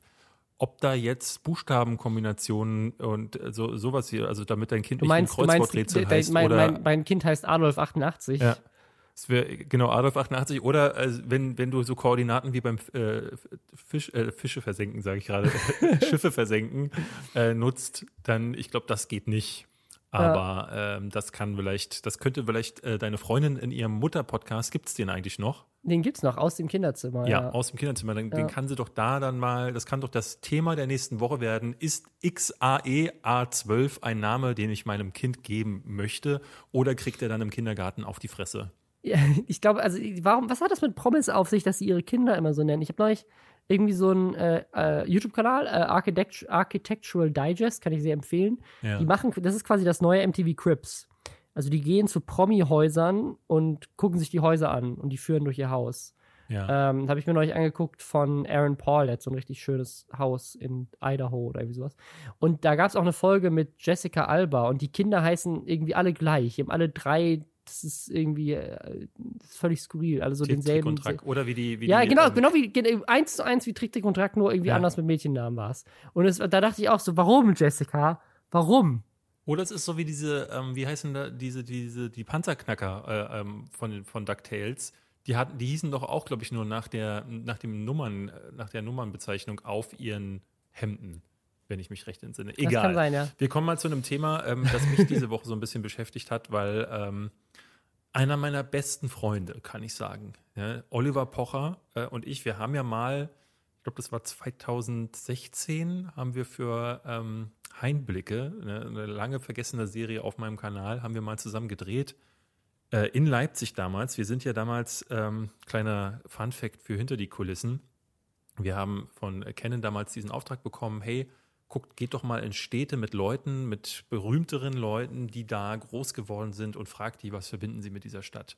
Und Leipzig war eine der Städte, die Canon vorgegeben hatte. Und ähm, dann haben wir äh, niemanden gefunden für Leipzig. Und äh, dann hat dann irgendwann die Redaktion, damals war noch von Studio 71, gesagt, wir hätten hier Oliver Pocher. Ich so, oh, Oliver Pocher, ne, das ist doch interessant. Der, das ist ja dann auch jemand, der vor der Kamera Erfahrung hat und mit dem ich mich bestimmt unterhalten kann, weil den finde ich auch interessant. Und dann meinte ich, was verbindet den denn mit Leipzig? Ja, nichts. Der kommt nicht aus Leipzig, aber der hat da mal als DJ aufgelegt.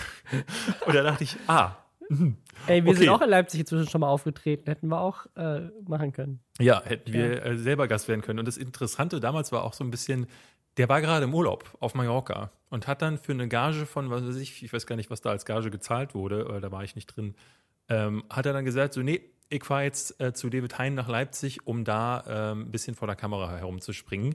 Da ging es wohl nicht mehr so ähm, mit, den, mit den Aufträgen, jetzt deutlich mehr. Ich glaube, er hat gerade bei RTL eine Sendung, ähm, wo er mit Thomas Gottschalk und Barbara Schöneberger und ich glaube auch Günther Jauch. Ach, das wurde doch sofort wieder abgesetzt. War, ist Gibt's das so? Noch? Ich glaube, gab es irgendwie dreimal zu Primetime oder so. Dachte ich, dachte, die wäre sofort wieder abgesetzt. Nee, ich glaube, das läuft sogar noch, weil er gerade nämlich war wie ein Irrer auf Twitter. Wenn man ihm so folgt, kann man sehen, wie er äh, wirklich, der hat sich an äh, regelrecht verbissen an Pro7. Also jede Sendung, die da läuft, dagegen schießt er, aber er schießt gerade auch bevorzugt und das ist ein neuestes Ding, gerade jetzt in der Corona-Zeit, gegen Influencer.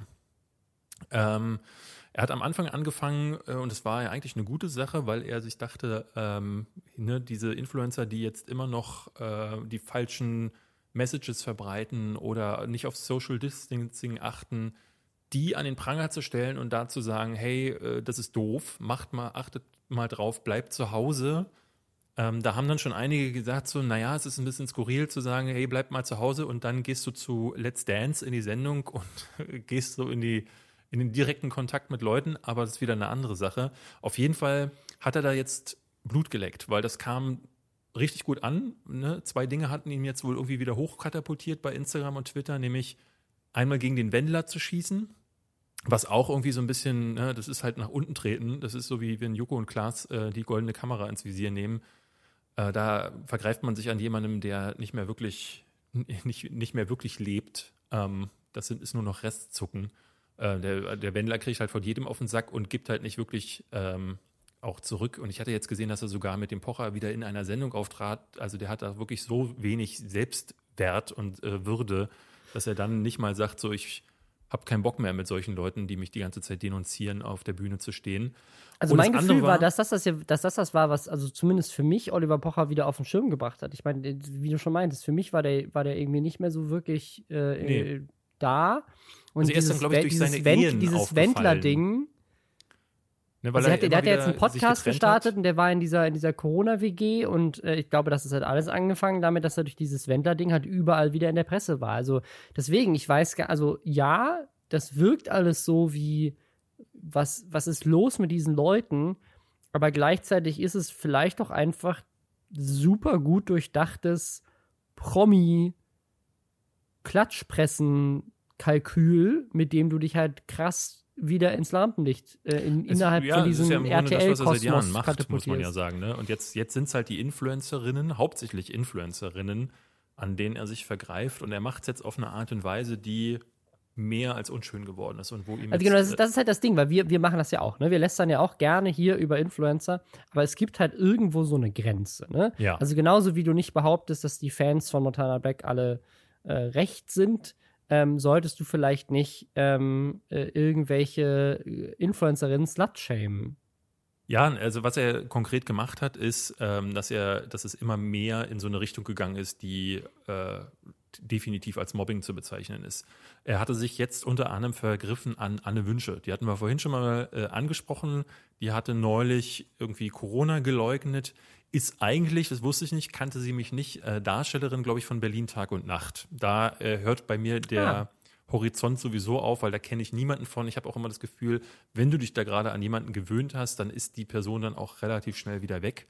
Interessanterweise hat sich äh, Olli Pocher ähm, äh, macht da öf öfters wohl Livestreams mit einer anderen Koryphäe von Berlin Tag und Nacht oder zumindest von einer dieser äh, Null-Sendungen, nämlich Jan Like oder Lake, äh, wie er heißt, der seit Jahren ja durch äh, äh Vorträge auffällt, die auch äh, zutiefst misogyn sind oder ähm, anderen Bullshit enthalten. Ne? Der schreit immer dann am lautesten, wenn es sich gegen irgendwie gegen irgendwas aufzulehnen gilt oder wenn es eben nach unten zu treten gilt.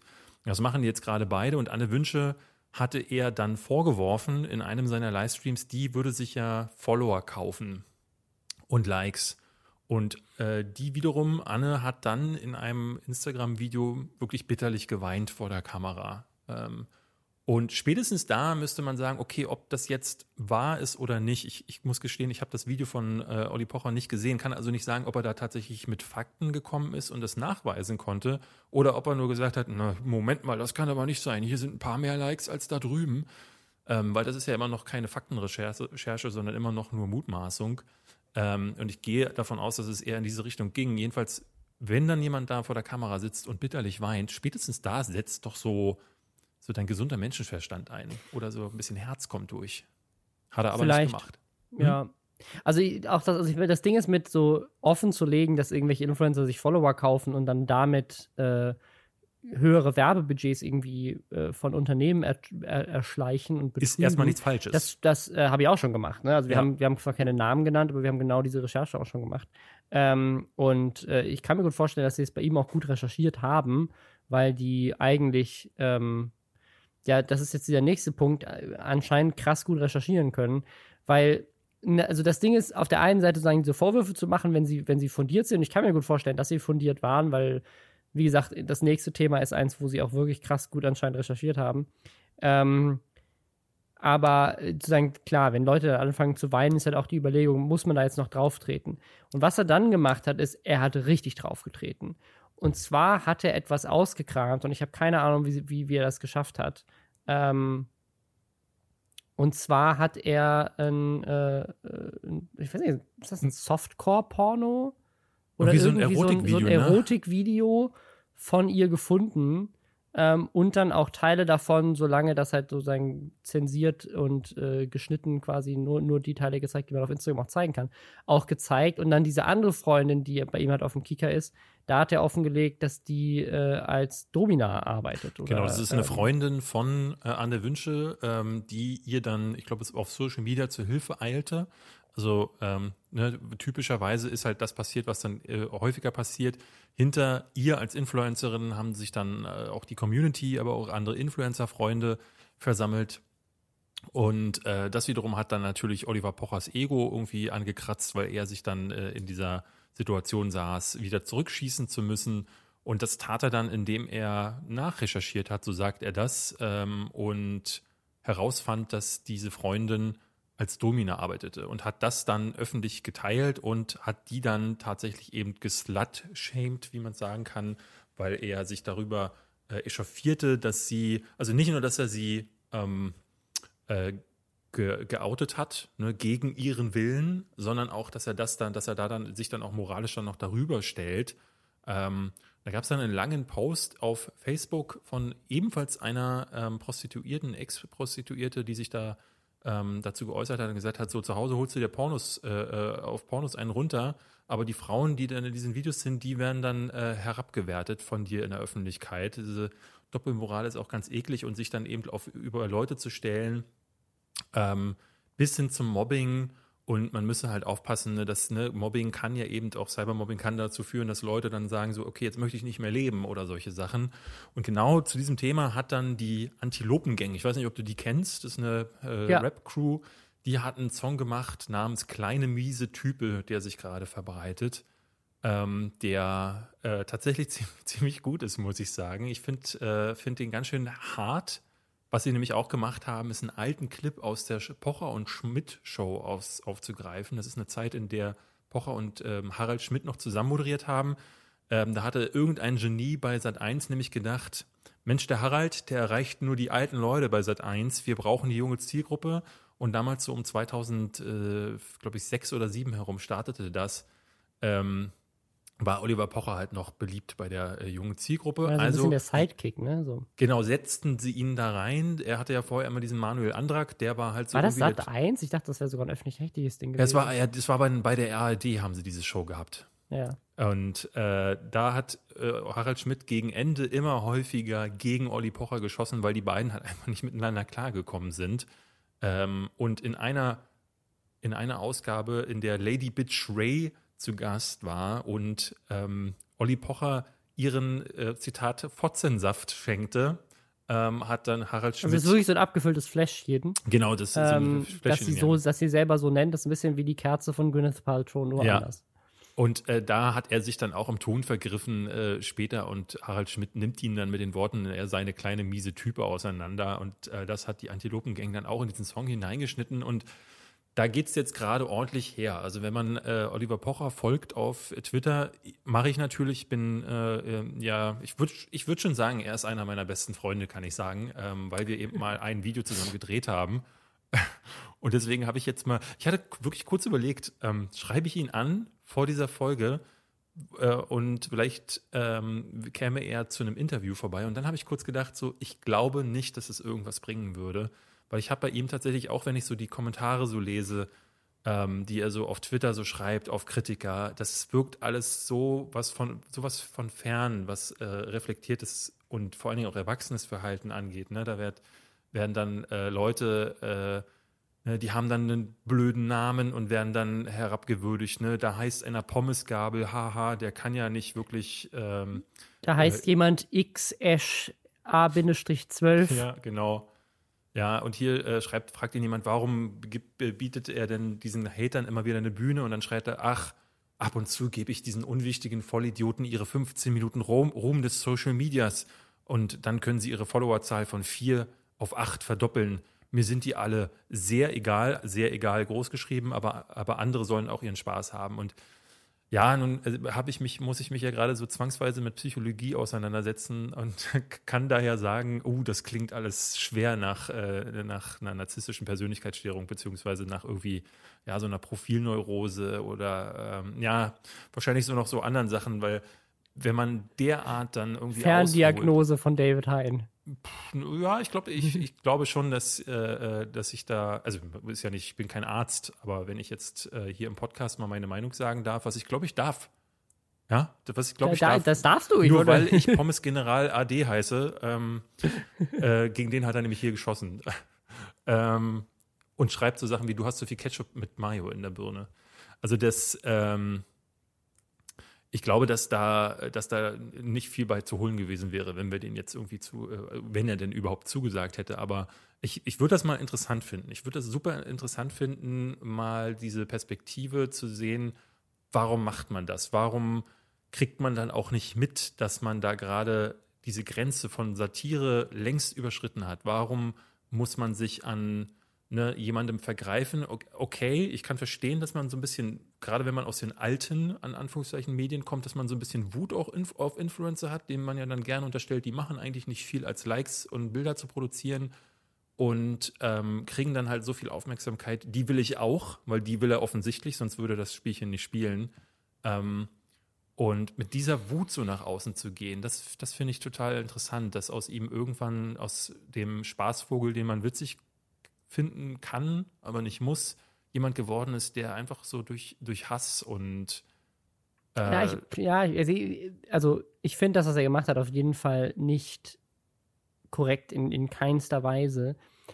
Und ich glaube, dass gerade bei sowas, wo man anfängt, quasi irgendwelche sexuellen äh, äh, so Backstories von Leuten rauszugraben und öffentlich zu machen, ähm, dass man da auch irgendwann merken sollte, hi, vielleicht ist das gerade nicht so geil.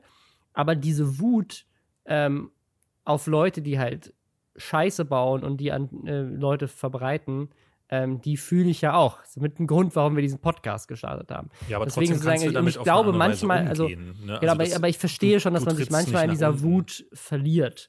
Ähm, und, äh, genau, aber es ist halt, ja, ist, ich, ähm, also wie gesagt, ich habe da kein Mitgefühl für ihn, äh, im Gegenteil. Aber sozusagen, ich, ich glaube, es, ist, es sagt halt viel über den Charakter aus, wo man sich dann in dieser Wut auch stoppen kann oder nicht. Das war ja das ein bisschen das, was ich damals über Aaron immer gesagt hatte, ne? dass äh, Aaron erst, als er, als er gewachsen ist, war er jemand, als ich ihn noch kennengelernt hatte, war er jemand, der schon sehr scharfzüngig auch seinen Humor untergebracht hat und Leuten auch gerne mal ein paar Spitzen mitgegeben hat, auch in seinen Videos. Und dann switchte das in diese Richtung, die sehr an Oliver Pocher erinnerte tatsächlich. Das ist so eine Sache, die, die ich immer wieder gedacht habe, hm, da ist Oliver Pocher so ein bisschen auch, der sich auch vom Typen, der bei Hans Meiser ein Casting gewonnen hat, hochgeblödelt hat. Ähm, auch eben durch freche Sprüche auffiel, weil viele gesagt haben, hui, der sagt aber was, was ich mich gerade nicht traue, in einer Situation, in der ich wahrscheinlich im Boden versinken würde und plötzlich hatte er so seine 15 Minuten Ruhm und hat das bis heute irgendwie, hat aus 15 Minuten Ruhm 15 Jahre Ruhm gemacht, aber der auch immer nur so, ne, sind, ist wirklich eine sehr, sehr steile Sinuskurve. Ähm, und bei Aaron war das ja dann eine Zeit lang auch zu äh, erkennen, was er jetzt zum Glück wieder rückgängig gemacht hat. Und ich finde es beim, beim Pocher irgendwie umso schadiger, dass seine Rückkehr von, äh, äh, von so einem Geschmäckle begleitet wird. Aber das äh, mehr muss, ja. müssen wir dazu, glaube ich, nicht sagen. Dann sind wir an dieser Stelle hier mit dem Lästern fertig und jetzt kommen die Verschwörungstheorien. Geil. Ähm, was hast du heute für mich? Ich möchte gerne wissen, was hat Bill Gates denn jetzt wieder getan? Ja, das ist, das ist, glaube ich, so die große News aus der letzten Woche oder vielleicht sogar schon den letzten zwei. Und zwar hat es KenFM jetzt tatsächlich geschafft, viral zu gehen. Ne? Also wir haben es ja jetzt in den, in den vor zwei Folgen eigentlich groß angesprochen, wie krass dieser Wachstum ist. Und jetzt hat KenFM tatsächlich ein Video mit 2,8 Millionen Views ähm, unter anderem, weil es aber, glaube ich, auch halt über Telegram ähm, krass verteilt wird und in diesen Gruppen krass verteilt wird, weil auch diverse Influencer ihn promotet haben, wie eine Luna Darko, das war ja hier auch Thema. Jetzt sind noch neue dazugekommen. Ähm, wir hatten es, glaube ich, letzte Woche schon ganz kurz erwähnt, aber in diesem Kreis der Verschwörungspromis ist jetzt Till Schweiger, Attila Hildmann. Wer hätte das gedacht? Ähm, Attila Hildmann geht gerade richtig ab. Der ist äh, völlig durchgedreht, postet irgendwie mit Waffen und ja. ähm, Schreibt auch ist davon, jetzt ganz deep in der neuen Weltordnung, hat Sachen geschrieben wie Xavier Naidoo und er werden Kopfschüsse kassieren dafür, dass sie hier die Wahrheit sprechen. Ja. Und das, das ist so lustig gerade, weil da gibt es gerade so viele Memes zu. Findest ähm, du das von, lustig, ja? Ich finde also das es, schon sehr bedenklich ich, es, alles. Es, es, ist, also ich habe richtig Angst, aber es ist gerade so auf dieser Grenze zwischen, ich kann damit nur umgehen, indem ich drüber lache, aber ich betrachte das Ganze und deswegen will ich hier auch drüber sprechen, würde ich auch nochmal drüber sprechen. Deswegen haben wir auch gesagt, machen wir diese Woche nicht nochmal eine viel gut Folge. Und ich arbeite gerade schon an zwei Videos zu dem Thema, weil es mich so krass fertig macht und aufregt, weil es einfach ähm, richtig gefährlich ist. Aber gleichzeitig muss man so ein bisschen drüber lachen. Also zum Beispiel ähm, äh, war eine Sache, die so ein bisschen rumgegangen ist, war von wegen so, was ist das hier für eine scheiß Verschwörung, dass irgendwie so ein veganer Koch, ein Sänger und ein Tänzer diejenigen sind, die als einzige informiert wurden. also, wie kann das sein? Ähm, also, äh, auch, äh, ne, Attila Hildmann dreht, dreht völlig am Rad hier so, der, der, der vegane Koch hat, hat's rausgefunden. So, das ist der, der Aufgewachte, während alle anderen es nicht merken, hat ich er die weltweite halt die Verschwörung Zeit, aufgeklärt. Was hat er denn rausgefunden? Weil was er die ganze Zeit ja, macht, ist, äh, Sachen zu schreiben wie, äh, äh, die schlimmsten Verschwörungstheorien sind Realität. Ausrufezeichen. Ich habe jahrelang nicht daran geglaubt, Komma fehlt leider, aber ich habe alle Beweise dafür. Und dann geht der Text einfach weiter mit die NWO ist Realität und Infektionsschutz und bla. Und man möge doch bitte auf sein Telegram gucken.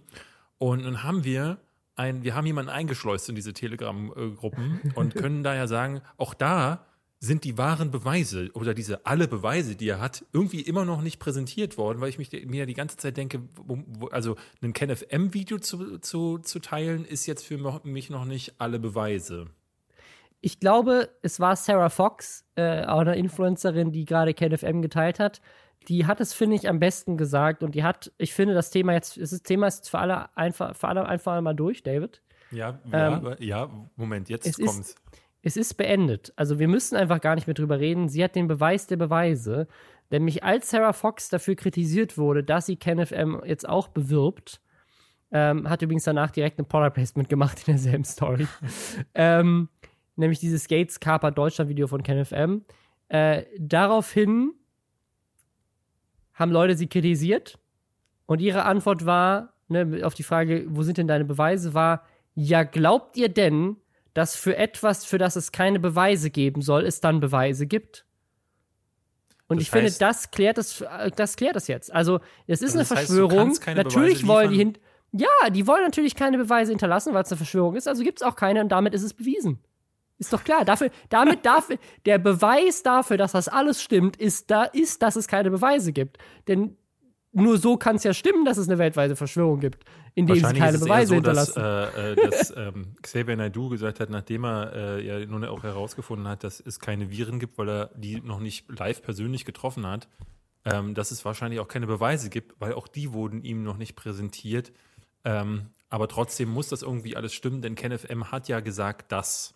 Denn, und das ist ja. gerade, was ja passiert. Also ähm, äh, äh, Flair zum Beispiel, auch eingestiegen ins Telegram-Game.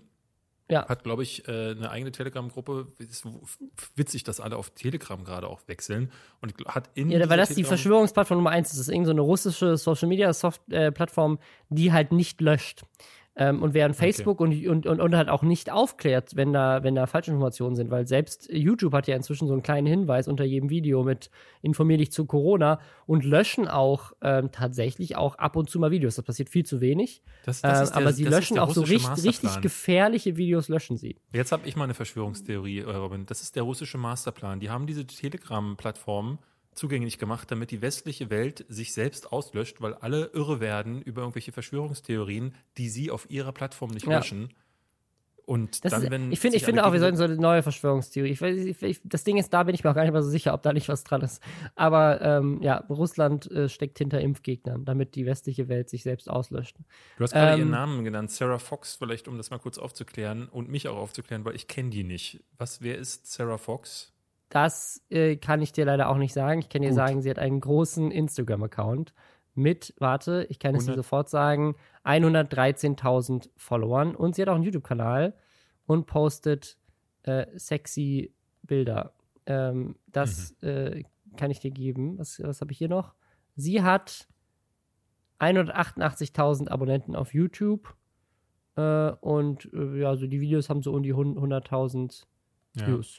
Ja. Ich finde es ich find krass, ähm, also wenn ich mir gerade Attila Hildmann angucke, das muss doch schon in Richtung äh, eine, äh, eine, Strafbarkeit gehen, ne? wo der Verfassungs... Äh, ich hatte irgendwie gesehen, dass der Volksverpetzer sich irgendwie mit ihm angelehnt hatte, weil die sagten, da muss doch der Verfassungsschutz eigentlich also auch schon der, aufhören. Also der, der, der postet mit, der postet Bilder mit Waffen, ähm, und, und äh, sagt irgendwelche Dinge von wegen, äh, dass. Der, der Drosten äh, wäre der Goebbels von Bill Gates. Ich, das finde ich auch so dieses gut. Ganz, vielleicht magst du mir das mal kurz erklären. Ich, die ganze okay. Zeit lese ich davon, dass Bill Gates die Welt ja. äh, verändert, was wohl mit, äh, der, mit, dem, mit der Impfpflicht auch noch zu tun hat. Ja, also das, ist auch dieses KenFM-Video. Das KenFM-Video ist ähm, äh, Gates, wie heißt das? Gates, was macht Bill Gates hier? Wie, was war der Titel von dem Video?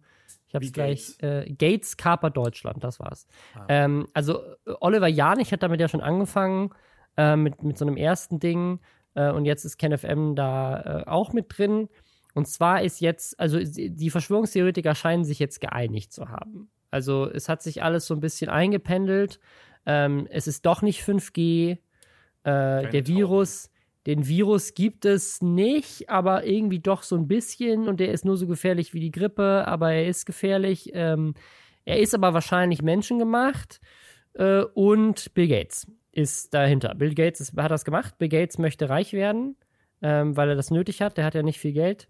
Und äh, des, deswegen ähm, äh, gleichzeitig ist er, ist er ein äh, will er die Menschheit auslöschen, auch, das will er auch. Ähm, also Bill Gates, also es ist irgendwie auch schon wieder alles so widersprüchlich. Aber auf der einen Seite angeblich will Bill Gates ganz viel Geld machen, äh, weil ähm, ja, ist ja anscheinend die einzige Motivation von irgendwie jemandem, der mal eine Softwarefirma gegründet hat und damit reich geworden ist, ist, dass er dann noch mehr reich werden will, aber dieses Mal mit Pandemien und Pharmaprodukten, das ist super logisch, äh, anstatt dass er irgendwie ein neues Startup gründet, keine Ahnung. Ähm, auf jeden Fall äh, möchte Bill Gates laut diesen Verschwörungstheoretikern, äh, Verschwörungs, es ist, ist, es ist keine Theorie, es ist einfach von, nach, laut diesen Verrückten, möchte Bill Gates alle Menschen chippen. Er möchte ihnen Chips okay. einpflanzen, um sie zu tracken. Mhm. Und er möchte sie unfruchtbar machen mhm. und töten. Also sie, sie sind sich nicht so sicher. Es sind so alle, alle Sachen gleichzeitig, ja. Aber also er möchte um sie, er möchte sie nachverfolgen, aber er töten und Friedhof im Auge behalten. Deswegen, Also, deswegen, das ist so ein bisschen, aber ja, er möchte auf jeden Fall, er möchte die, die Weltbevölkerung dezimieren, mhm. indem er sie mit einem Stoff impft. Und äh, dafür gibt es ja diesen Vorwand der Pandemie, damit er das machen kann. Aber um mehr Geld zu verdienen, macht es dann Sinn, die Menschheit zur Hälfte auszulöschen? Nein, deswegen, es Mhm. macht, es ist ja alles, es macht ja alles keinen Sinn. Ähm, auf jeden Was, Fall Wo ist. kommen jetzt die Tauben ins Spiel, die man aufladen ist, soll? das weiß ich nicht. Aber das ist, das ist aktuell so die, die Situation. Und das Ding ist, dass, und das ist auch dieses KenFM-Video, das KenFM-Video geht halt nicht so weit. Ne? Das KenFM-Video reißt, das, das, deswegen, Ken, äh, Ken Jebsen ist schon nicht dumm. Ne? Also der, der ist schon klug genug, um diese super abstrusen Sachen, das machen dann eher so ein Attila Hildmann und Oliver Janich. KenFM geht da so ein bisschen äh, mehr so an den Tatsachen noch entlang geschlingert. Also er sagt zum Beispiel Sachen wie, dass Bill Gates mit Hilfe der Bill und Melinda Gates Foundation die WHO mitfinanziert. Und das stimmt. Das ist korrekt. Und das ist tatsächlich auch eine Sache, die man kritisieren kann, finde ich. Aber ich finde, man kann nicht Bill Gates dafür kritisieren, sondern man kann die ganzen Länder dafür kritisieren, dass die der WHO nicht genug Geld geben, dass das überhaupt nötig ist, dass ein Milliardär da einschreiten muss. Weil das ist ja genau das Problem, dass Leute wie Donald Trump ähm, der WHO das, das Geld entziehen oder Länder halt nicht genug dazu beitragen, weil sie eben solche Sachen wie die Pandemie, die jetzt gerade stattfindet, nicht äh, genug ähm, als gefährlich eingeschätzt haben, genauso wie sie den Klimawandel nicht als gefährlich genug einschätzen. Äh, und jemand wie Bill Gates eben seit Jahren da mit Experten zu spricht und auf die hört und selber ähm, für dieses Thema schon lange Zeit wirbt und sagt, wir müssen uns mehr vorbereiten, weil das wird wieder kommen. Und er hatte recht. Ähm, aber er nimmt dann halt so eine Info, wie die Bill und Melinda Gates Foundation nutzt quasi die Milliarden, die Bill Gates gemacht hat, für gute Dinge, nämlich für die Gesundheit der Menschheit und dafür, dass auch gerade in ärmeren Ländern auch die, die bessere Gesundheitsversorgung bekommen und dreht das um in, der manipuliert die WHO für seine eigenen persönlichen finanziellen Interessen. Ähm, dann gibt es so andere Sachen, wie zum Beispiel behauptet er, Bill Gates hätte den Spiegel gekauft. Ähm, und auch da gibt es ein, einen kleinen Funken Wahrheit. Und zwar gibt es eine Initiative des Spiegels, die tatsächlich wohl von äh, der Bill Gates, Melinda Gates Foundation mit irgendwie zwei irgendwas Millionen äh, kofinanziert wird. Ne? Also die haben quasi für so eine, für so eine journalistische Sache äh, Geld äh, bezahlt. Ne? Und auch da könnte man sich natürlich fragen, okay, ist das jetzt, ist das problematisch, dass irgendeine so Foundation, irgendeine NGO Geld ausgibt ähm, für Journalismus? Nur das Ding ist, er behauptet halt, der, die hätten den Spiegel gekauft. Nur als Vergleich, der Spiegel macht über 200 Millionen Euro Umsatz im Jahr. Und diese Bill Gates Aktion ist halt 2 Millionen. Das heißt, wir reden hier von unter einem Prozent. Und das ist eine Sache, die das ist so eine separate Sache, die finanziert jetzt nicht mal den Spiegel, sondern das ist irgend so eine Initiative, wo die, keine Ahnung, Journalismus für benachteiligte Kinder oder keine Ahnung, was ist das, ne? Also, und äh, daraus macht er aber halt, der Bill Gates hat den Spiegel gekauft und damit ist der Spiegel nicht mehr objektiv und damit sind alle Medien gekauft. Also es springt ja noch immer so hoch 10 direkt weiter. Ähm, und da- das ist dann der Beweis dafür, dass es den Virus gar nicht gibt, äh, weil Bill Gates uns alle chippen will. Also es ist so, es ist so skurril, es ist so, und ich würde jedem empfehlen, äh, Sophie Passmann hat dazu ein ganz tolles Video auf Instagram gemacht. Ähm, könnt ihr euch auf ihrem Instagram-Kanal angucken, wo sie das so Stück für Stück auseinander nimmt. Es gibt auch noch ein paar Twitter-Threads dazu, unter einem hier von äh, Daniel Kerekes, ich hoffe, ich spreche das äh, richtig aus, den habe ich gefunden. Ähm, also es gibt inzwischen mehrere Leute, die das sehr gut auseinandernehmen und das, deswegen ist es, über diesen Podcast um Längen überstreiten, weil das Video ist irgendwie 30 Minuten lang. Aber es ist halt einfach Bullshit. Und es ist, macht auch so überhaupt gar keinen Sinn. Also warum sollte denn Bill Gates, also der einzige Milliardär, der wirklich auch mal sein Geld für gute Sachen einsetzt, ähm, ne, warum kritisiert man da nicht lieber Mark Zuckerberg oder Jeff Bezos, die auf ihren 100 Milliarden da rumsitzen? Ähm, der macht tatsächlich seit Jahren bewiesenermaßen schon was. Und das macht doch irgendwie keinen Sinn. Wenn sein Plan wirklich wäre, eine Pandemie zu faken, um Leute zu, zu impfen, warum hat er dann den Impfstoff nicht schon vorher machen lassen? Das macht alles keinen Sinn. Die Logik ist es, also überhaupt, überhaupt darüber zu debattieren, ist dumm. Aber Ja, ich muss es einfach nochmal sagen, weil es mich auch so aufregt, das ist halt so in sich selber. Du musst nur eine Frage stellen. Das ganze Ding fällt in sich zusammen. Und das Ding hat 2,8 Millionen Views und 140.000 Likes. Also mindestens ja, ja. 140.000 Deutsche haben dieses Video gesehen, 30 Minuten angeguckt und haben, es, haben, haben, haben keinerlei kritische Möglichkeit in sich, keinerlei Medienkompetenz, um sich damit auseinanderzusetzen und zu sagen, holy shit, was labert der da eigentlich? Ohne Beweise, wirr vor sich hin. Du musst ja auch nur sagen, ich habe alle Beweise und schon sagt jemand. Ja, weißt, du, was okay. sein, weißt, du, was, weißt du, was sein Totschlagargument ist, David? Nee. Das weißt du noch gar nicht. Das, Totschlagargu das Totschlagargument, mit dem er anfängt, von Ken Jebsen, warum man ihm glauben soll, ist. Ach so, ist, weil er einen Presseausweis seit 30 ja. Jahren hat. We weißt, du, weißt du, wer auch einen Presseausweis hat, David? Ich. Ich auch. Ja. Das Ding ist, ähm, du kriegst einen Mega. Presseausweis, ähm, kannst du ganz einfach online. Äh, äh, ja. Du musst ähm, einfach Mitglied sein vom Journalistenverband und das, das wirst du heutzutage halt auch mit einem Blog genau. und einem Twitter-Account. Also wenn ihr so, ich ich habe hab seitdem ich 14 bin einen Presseausweis. Ich bin damit. Nee, du musst ich bin den damit, jedes Jahr aufs Neue, also du hast den nicht, Robin. Also das ich musste den, du musst den, du musst den erneuern, das habe ich auch gemacht. Du musst den jedes Jahr erneuern. Ich, bin, ich, ich, ich habe tatsächlich gelogen. Ich habe, glaube ich, keinen Presseausweis mehr. Ich bin nämlich aus der jungen, jungen Presse ausgetreten, ja. weil ich glaube, ab 27 ist man dafür zu alt. Also seit einem Jahr habe ich keinen mehr. Aber davor also hatte ich 13 ich Jahre lang einen Presseausweis. Ich habe ihn auch schon, ähm, also vielleicht ist das Ken Jebsen auch noch nicht aufgefallen, dass du den regelmäßig erneuern musst. Äh, eigentlich immer im Jahreswechsel, weil Presseausweise bestehen nicht einfach wie ein Führerschein, den machst du einmal und dann bist du Journalist bis ans Ende deines Lebens. So funktioniert das nicht. Ähm, das ist nicht wie Fahrradfahren. Journalismus kann man ganz offenbar, wie man ja an Herrn äh, äh Jepsen auch sieht, äh, verlernen zwischendrin. Ähm, und äh, das, das ganz viele haben, äh, Journalisten haben das, oder auch Leute, ich weiß auch nicht, ob er das jemals konnte. Der ist ja auch beim RBB rausgeflogen. Also. Ja, genau. Ähm, äh, äh, wenn du so einen Journalistenausweis hast, kannst du zum Beispiel kostenlos in den Berliner Zoo gehen oder ins Aquarium. Wusstest du das? Ja. Es gibt eine eigene Seite, wo die ganzen Vergünstigungen stehen, die man als Journalist bekommt. Deswegen haben ganz viele Kollegen früher diesen Journalisten äh, oder diesen Presseausweis immer wieder neu beantragt, obwohl sie eben zum Teil auch gar nicht mehr als so, solches gearbeitet haben, haben dann alte ähm, Anstellungen, Anstellungsverhältnisse irgendwie angegeben.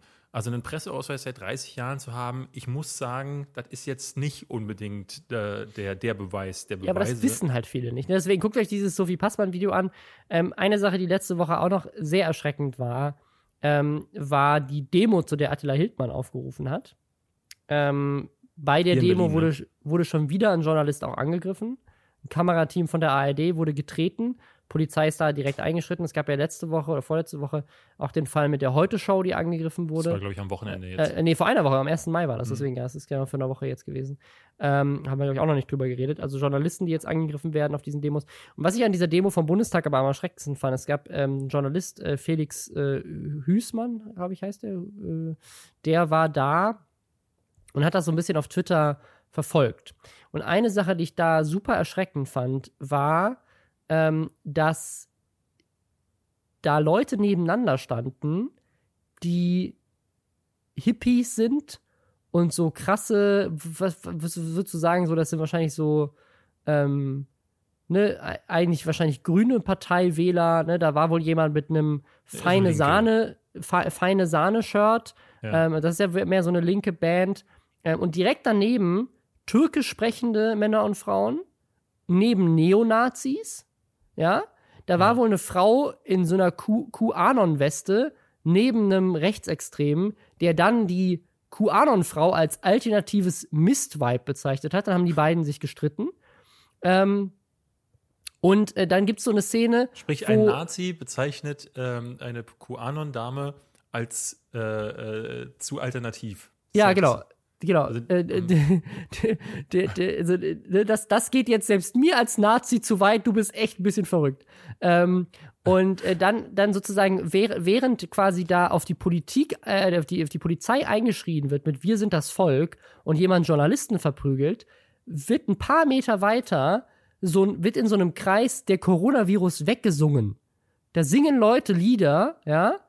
Ähm, das gab es ja in München jetzt auch gerade letzte Woche, gab es so, gab's so Hippies, die sich, also ich weiß nicht, das ist, das ist diskriminierend für Hippies wahrscheinlich, aber so diese Esoterik-Szene und diese alternative Medizin-Szene ist da halt direkt neben, also die Leute, die wahrscheinlich gerne mal die Grünen-Partei wählen, stehen da neben Rechtsextremen neben Leuten, die Türkisch sprechen, die eigentlich von den Rechtsextremen sonst vielleicht verprügelt werden und demonstrieren gemeinsam. Das, das finde ich das Erschreckende. Was ich auch super lustig fand, ist. Corona bringt halt alle zusammen, ne? Das ist, aber das ist richtig schlimm. Ähm, ja, ja. Also, äh, was, ich, was ich nämlich lustig fand, also lustig auf so eine erschreckende Art und Weise, ist, äh, Detlef die Soest hat natürlich dann direkt auch KenFM ein Interview gegeben. Und in diesem Interview äh, bezeichnet KenFM die Soest als Migranten. Er sei ein Vorbild für Migranten. Und dann sagt äh, Detlef die Soest, ich bin ja gar kein Migrant. Der ist nämlich Deutscher. Und dann sagt Kenneth, Kenneth M., aber du siehst so aus. Viele würden dich für einen Migranten halten, weil du afrikanische Wurzeln hast, bist du Migrant. Ne? Also sozusagen, da, da trifft so der, der, ähm, der leichte Rassismus auf jemandem, der eigentlich wahrscheinlich als die Soße sonst von solchen rassistischen Sachen betroffen ist. Und trotzdem sind die beiden plötzlich Best Buddies, weil sie einen gemeinsamen Verschwurbelungs- Kurs belegt haben auf Telegram. Und das ist, das ist das, was hier so richtig gefährlich ist. Ja. Also dieses, dieses Querfront-Thema, wo plötzlich Leute ähm, irgendwie zusammenarbeiten, die sonst politisch eigentlich hm, nicht so wirklich viel miteinander zu tun hätten. Und, äh, oder im Gegenteil, eigentlich sogar komplett andere Meinungen haben zu Themen. Und die sind plötzlich in dieser Verschwörung vereint und äh, ne, also hier diese QAnon-Frau war übrigens gleichzeitig auch noch Reichsbürgerin. Also da, da, da, da das ist, ich, ich weiß aber, ich muss, muss einfach aufhören zu reden. Es ist, es ist, ich habe so Schiss, was das für die Demokratie bedeutet, weil es nimmt halt zu. 2,8 Millionen Views, ne? Es gibt, wenn du sagst, es ist nicht nur Deutschland, es gibt 100 Millionen äh, deutschsprachige Menschen auf der Welt. Das heißt, wir können davon ausgehen, 2,8 Prozent haben dieses Video gesehen. Ne, wenn du jetzt davon ausgehst, dass jeder View, jeder View unique war, das ist ja auch nochmal ein anderes Thema. Aber, ähm, ne, aber gehen wir davon aus, dass das sind mindestens eine Million Menschen. Und sagen wir mal, diese Millionen Menschen sind da auch, ne, mindestens 140.000 haben es geliked.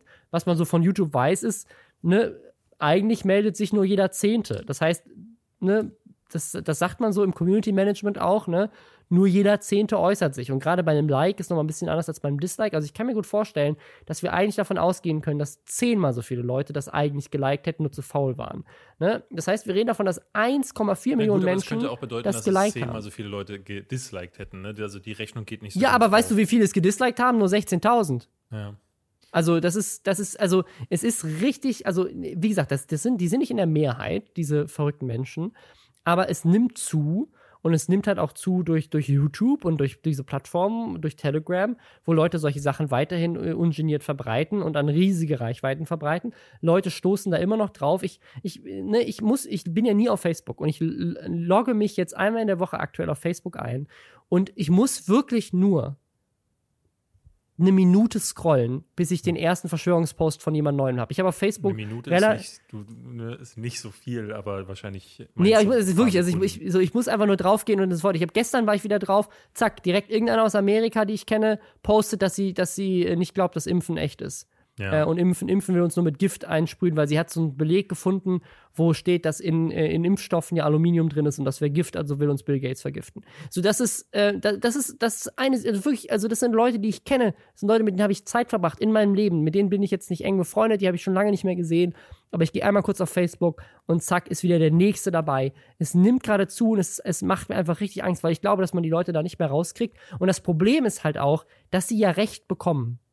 Deswegen, ich, ich muss sagen, die, die Lockerungen gerade regen mich richtig auf, weil ich finde, dass wir nicht an einem Punkt sind, wo wir lockern sollten, weil die Leute nicht, glaube ich, kein Verständnis dafür haben. Ich, das ist auch so eine Sache, die ich überhaupt nicht verstehe. So, wir haben A gemacht, nämlich keine Lockerungen, und dann hat eine Pandemie angefangen. Dann haben wir B gemacht, nämlich Maßnahmen, und dann hat die Pandemie aufgehört. Und jetzt denken alle, also die hat ja nicht aufgehört, sondern hat, es gab eine weniger Infizierte.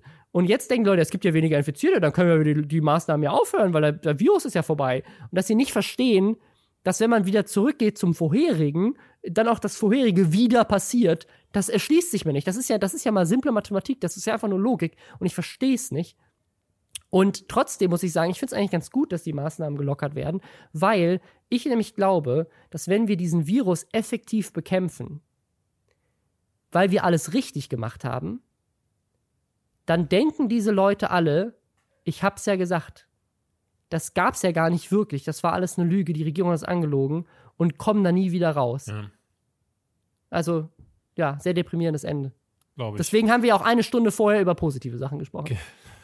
Ich würde sagen, ähm, wer sich ne, also wer nicht abrutschen will in äh, eben solche Gefilde, wo man dann blödsinnig Zeug nachplappert, der muss das tun, was alle schlauen Menschen machen, nämlich sich belesen. Und das könnt ihr dank Hashtag Werbung Readly. Ja, äh, ich bin schon in der schlaue Leute-Front. Ich nutze die App ja schon wie ein Wilder. Ihr habt es mitbekommen, Robbe Blase. Hoffentlich nach diesem Podcast auch. Natürlich. Äh, und ihr genauso. Wir hören uns nächste Woche. Ähm, vermutlich, und das ist gerade der Trend ist zu erkennen, nicht mit einer weiteren Feelgood-Ausgabe, sondern mit weiteren Themen, worum mit einer Mischung, eine gesunde Mischung Robin war das am Ende der Kragen platzt. Äh, ja, gucken das, wir mal. Das jetzt in jeder Folge. Ich rege mich am Ende richtig auf. Ähm, ja, bis dahin. Äh, readly.com slash Lästerschwester mit Ä. Bleibt gesund. Bis denn.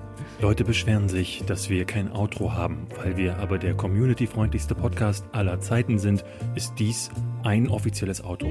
Sie können jetzt abschalten. Hier gibt es nichts mehr zu sehen, schon gar nicht zu hören. Robin Blase ist schon längst nicht mehr im Raum und David Hein auch nicht. Diese Stimme ist automatisch von Google erstellt worden. Auf Wiedersehen und bis nächste Woche.